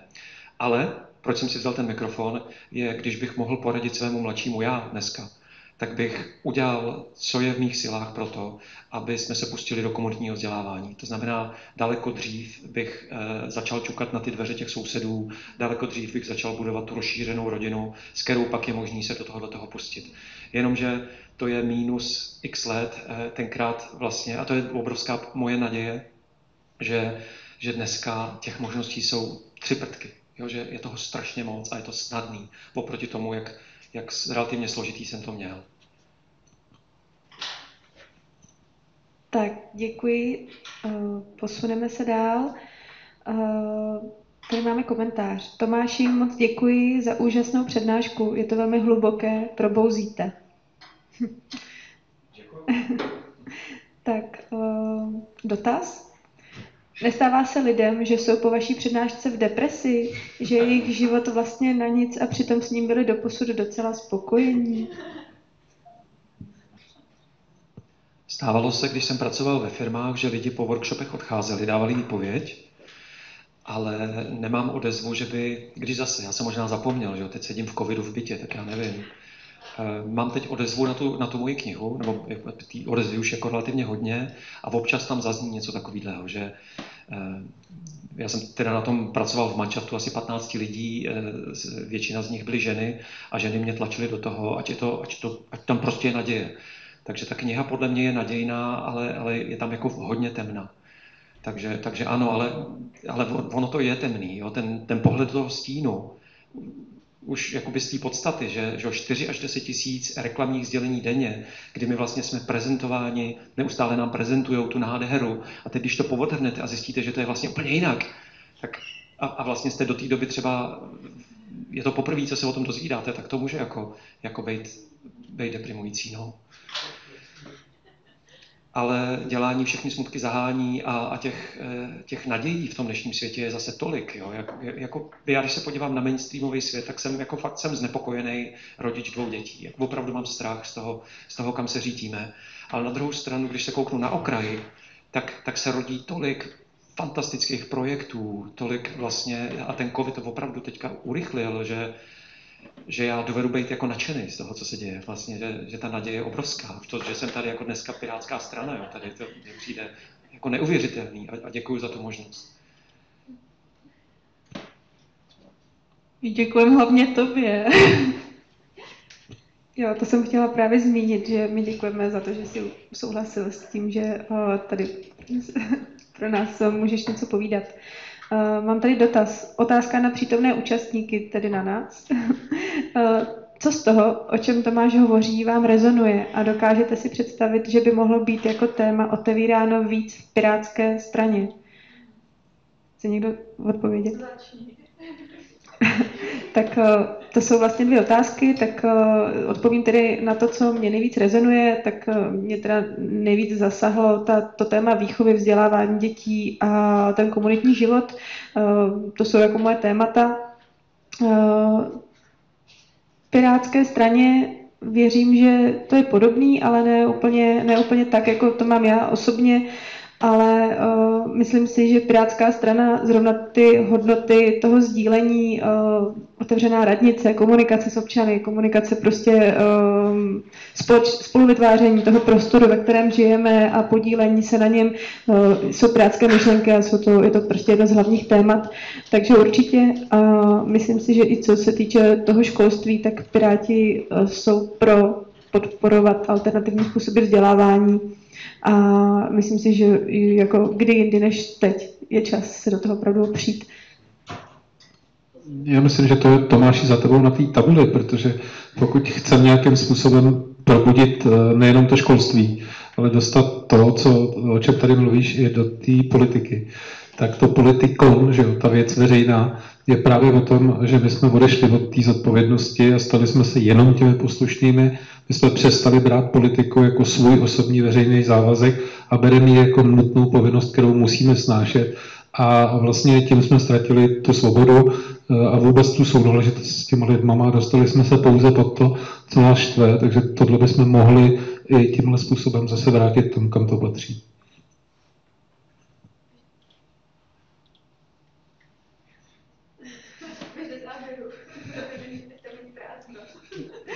Ve mně hodně rezonovala ta myšlenka, že lidi by měli znát svoje sousedy a má to prostě spoustu nejenom praktických důvodů, ale aby i člověk se cítil líp a vlastně tenhle aspekt, byť jsem ho nějak vnitřně cítila, tak jsem na něj vůbec neupínala pozornost a hned už jsem přemýšlela nad tím, jak můžu poznat víc lidí ve svém okolí, kde bydlím, protože už tam bydlím třeba tři, čtyři roky. Pár lidí kolem samozřejmě znám, ale ty vztahy nějak víc neudržujeme a vlastně začne to být aktuální i se zakládáním rodiny a mně by se právě moc líbilo, když bychom mohli takhle komunitně fungovat. Jo, a možná to dám rovnou. Lindo, možná rovnou další dotaz, jestli tam ještě... Jo, je uh, tady teďka poděkování Tomáši díky za otevírání možností změny operačního systému v místě, uh, které systém spolutvoří a bude spolutvořit stále více. Potěšila mě zmínka evolu- o Evolucio Campu. Tak, děkujeme za komentář. Uh, Rado, uh, omlouvám se za svoji slovenštinu. Uh, Tomáši, ako vnímáte paretové pravidlo 80 ku 20 k dnešnému svetu? Nie je tej temnoty v okolo v poměre 80 a světla len 20? Respektive nenarastá to 90-95 k 10 ku 5? Tomáš si s tím určitě poradí. To nevím, jak tomu rozumíte vy té otázce. No, mně přijde, že té že temnoty je dost, protože jako ty krize, kterým čelíme, my jsme se k tomu vůbec dneska nedostali, eh, tak, tak to jsou jako strašidelné věci, kam, kam my vlastně směřujeme a, a vlastně k těm systémovým změnám stále ještě nedochází. Stále vlastně směřujeme každou chvíli, každou minutou směřujeme ke zkáze. Jo, teď uh, otázka, co s tím uděláme, otázka, jestli ještě čas. Nevím. Uh, možná, možná mně přijde podstatný ještě zmínit jednu, jednu věc, kterou jsem měl na závěr, ale nedostali jsme se tam, že uh, možná obzvlášť tady v postkomunistické zemi, že, že my dost často jsme chycení v takových těch uh, dichotomích uh, boje uh, těch dobrých proti těm zlým, že dost často mě vyčítáno, nebo je mi rozumět blbě, že eh, říkám, že korporace jsou zlé, že jo, neříkám, že jsou zlé, korporace jsou skvělý nástroj na, na těžbu hodnoty pro vlastníky. Z pohledu dobrého života ano, to, to, tam to prospěšný není. Ale co chci říct, je, že se potřebujeme z těchto těch soubojů eh, dobro-zlo, levice, pravice, eh, neomarxismus, kapitalismus, já nevím, jaký ještě vlastně dichotomie bychom našli, do takového toho pochopení, že potřebujeme ten celostní pohled, že, že kromě persony existuje obrovský stín, eh, do kterého prostě už nazrál čas a musíme nahlídnout, protože pokud nenahlídneme, tak, tak uh, byl článek zajímavý na Guardianu, uh, konec End of Climate Denialism, začátek Climate Bullshitism. Jo, že že vlastně vidíte, že cokoliv se dá eh, reklamou zneužít, že, že eh, teď my jsme začali s kamarádama ve servisní firmě eh, místo udržitelnost mluvit o regenerativnosti, regenerativní přístup, jo, že a teď slyšíte už vlastně, že to přichází z korporací, jo, že každá korporace vlastně dneska máte pocit, že zachraňuje planetu. Už, už jenom tím, že si koupíte jejich věci v nějaký ekologicky vyráběný tašce. Jo, pak zjistíte, že ta ekologicky vyráběná taška obsahuje spoustu toxických látek, ale to už tam není. Tak, uh, takže nic, možná bych tohle nechal na příště, že, že vlastně jaká je ta realita a jak v době šmírovacího kapitalismu vlastně se můžeme vůbec dobrat toho, jak ten svět funguje. Že jo, kdy, kdy vlastně my si pro informace chodíme na internet, zpravidla většina z nás, a na internetu se nám zobrazují ty věci, na které nejspíš klikneme. Každému jsme se o tom tady bavili. Každému se zobrazuje něco jiného tak eh, Bůh ví, jak ono to vlastně je, že jo? když eh, ty informace, které já vidím a vnímám, jsou ty, na který kliknu. Ne, ne jak to je, ale no, tak jsem moc neodpověděl asi, ale... Mně se ta odpověď líbila. tak děkuju. Uh, komentář. Tomáš je super, znám vaše knihy a a i myšlenky, které evangelizujete. Super, držím palce a děkuji, že máte sílu a odvahu na to všechno. Další. Tomáš, je to skvělé. Umíte člověka přimět k zamyšlení, kam vlastně míří a co očekává. A poslední komentář. Tomáši, hluboce jste mě motivoval k zásadní změně. Děkuji. A teďka jsem vyprázdnila slajdou, tak je možná prostor pro nějaký reakce tady uh, z našeho obecenstva. Já bych ještě dala mikrofon Jirkovi, protože se nevyjádřil, co se mu líbilo nejvíc, co ho oslovilo, já jestli chce teda. Tak jo. Můžu mít jeden dotaz ještě? O, tak stejně ho položím. Mě by zajímalo, jestli vás nebo tebe napadá nějaký nástroj, jak o, vlastně započít tu politickou změnu kultury, o, která teďka v politice vlastně je, protože je spousta nápadů, ale mě jde o to, aby byly i realizovatelní. Vlastně nikdy ta změna nejde udělat ze dne na den, tak co tě třeba napadá jako takový jako jednoduchý kroky hned pro začátek, co by šlo udělat, aby se zlepšila politická kultura v Česku? Zlepšení politické kultury znamená eh, to, aby se méně kradlo, eh, aby jeden nenadával druhýmu. Tohle, tohle tě myslíte? A taky, aby ty lidi chodili se správnýma úmyslama do politiky, aby se vlastně... Ježiš. tohle já nevím. Si z toho Já- vybrat cokoliv. já si že- Tohle bych možná nechal jako, přijde mi to jako obrovský téma. Myslím si, že politika přitahuje ty lidi, který to přitahuje právě proto, že je postavená, jak je postavená. Jo? Že, že pro nás to je to, že jednou za čtyři roky eh, jdeme zvolit nějakého kluka z plakátu, o kterým vlastně nic nevíme. Jo, že je něco, čemu se, vy to budete znát líp než já, demarchie, citizens assembly, že, že, jsou, že je spousta různých alternativ tomu aktuálnímu volebnímu systému, který myslím, že je nemocný, že, že, že prostě je to, je to přežitý operační systém, že je potřeba se posunout dál. A, a, a opravdu si myslím, že spousta těch našich lokálních problémů má globální kořeny, že, že je prostě to důsledkem, asi se do toho teďka nechci pouštět, ale globalizace, kdy, kdy no, nechám. Je, jenom možná doplním.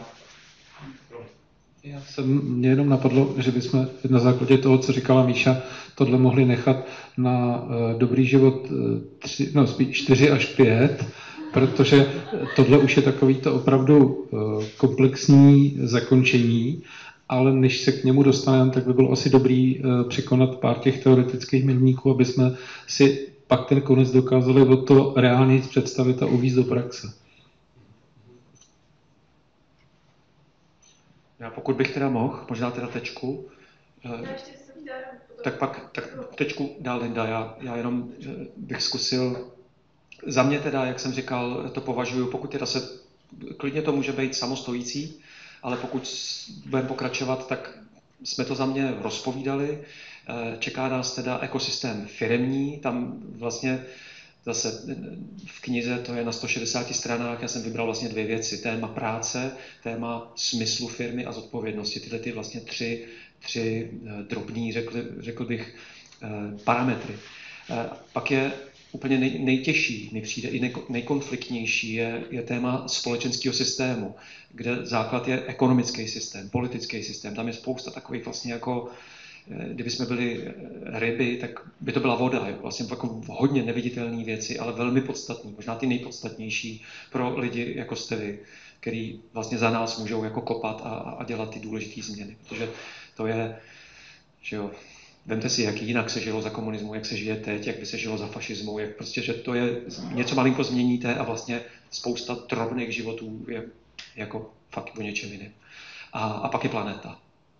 Jo, a, a v knize já mám nějakých vlastně jako 15 potom jako doporučení systémových, který, který mi z toho do toho projektu jako vypadly. A, a to je všechno a děkuju teda, že jsme to mohli nějak, jako že jsme to mohli zažít tady po, po skoro dvou letech. A, a snad to teda bylo a bude k něčemu a předám ti mikrofon.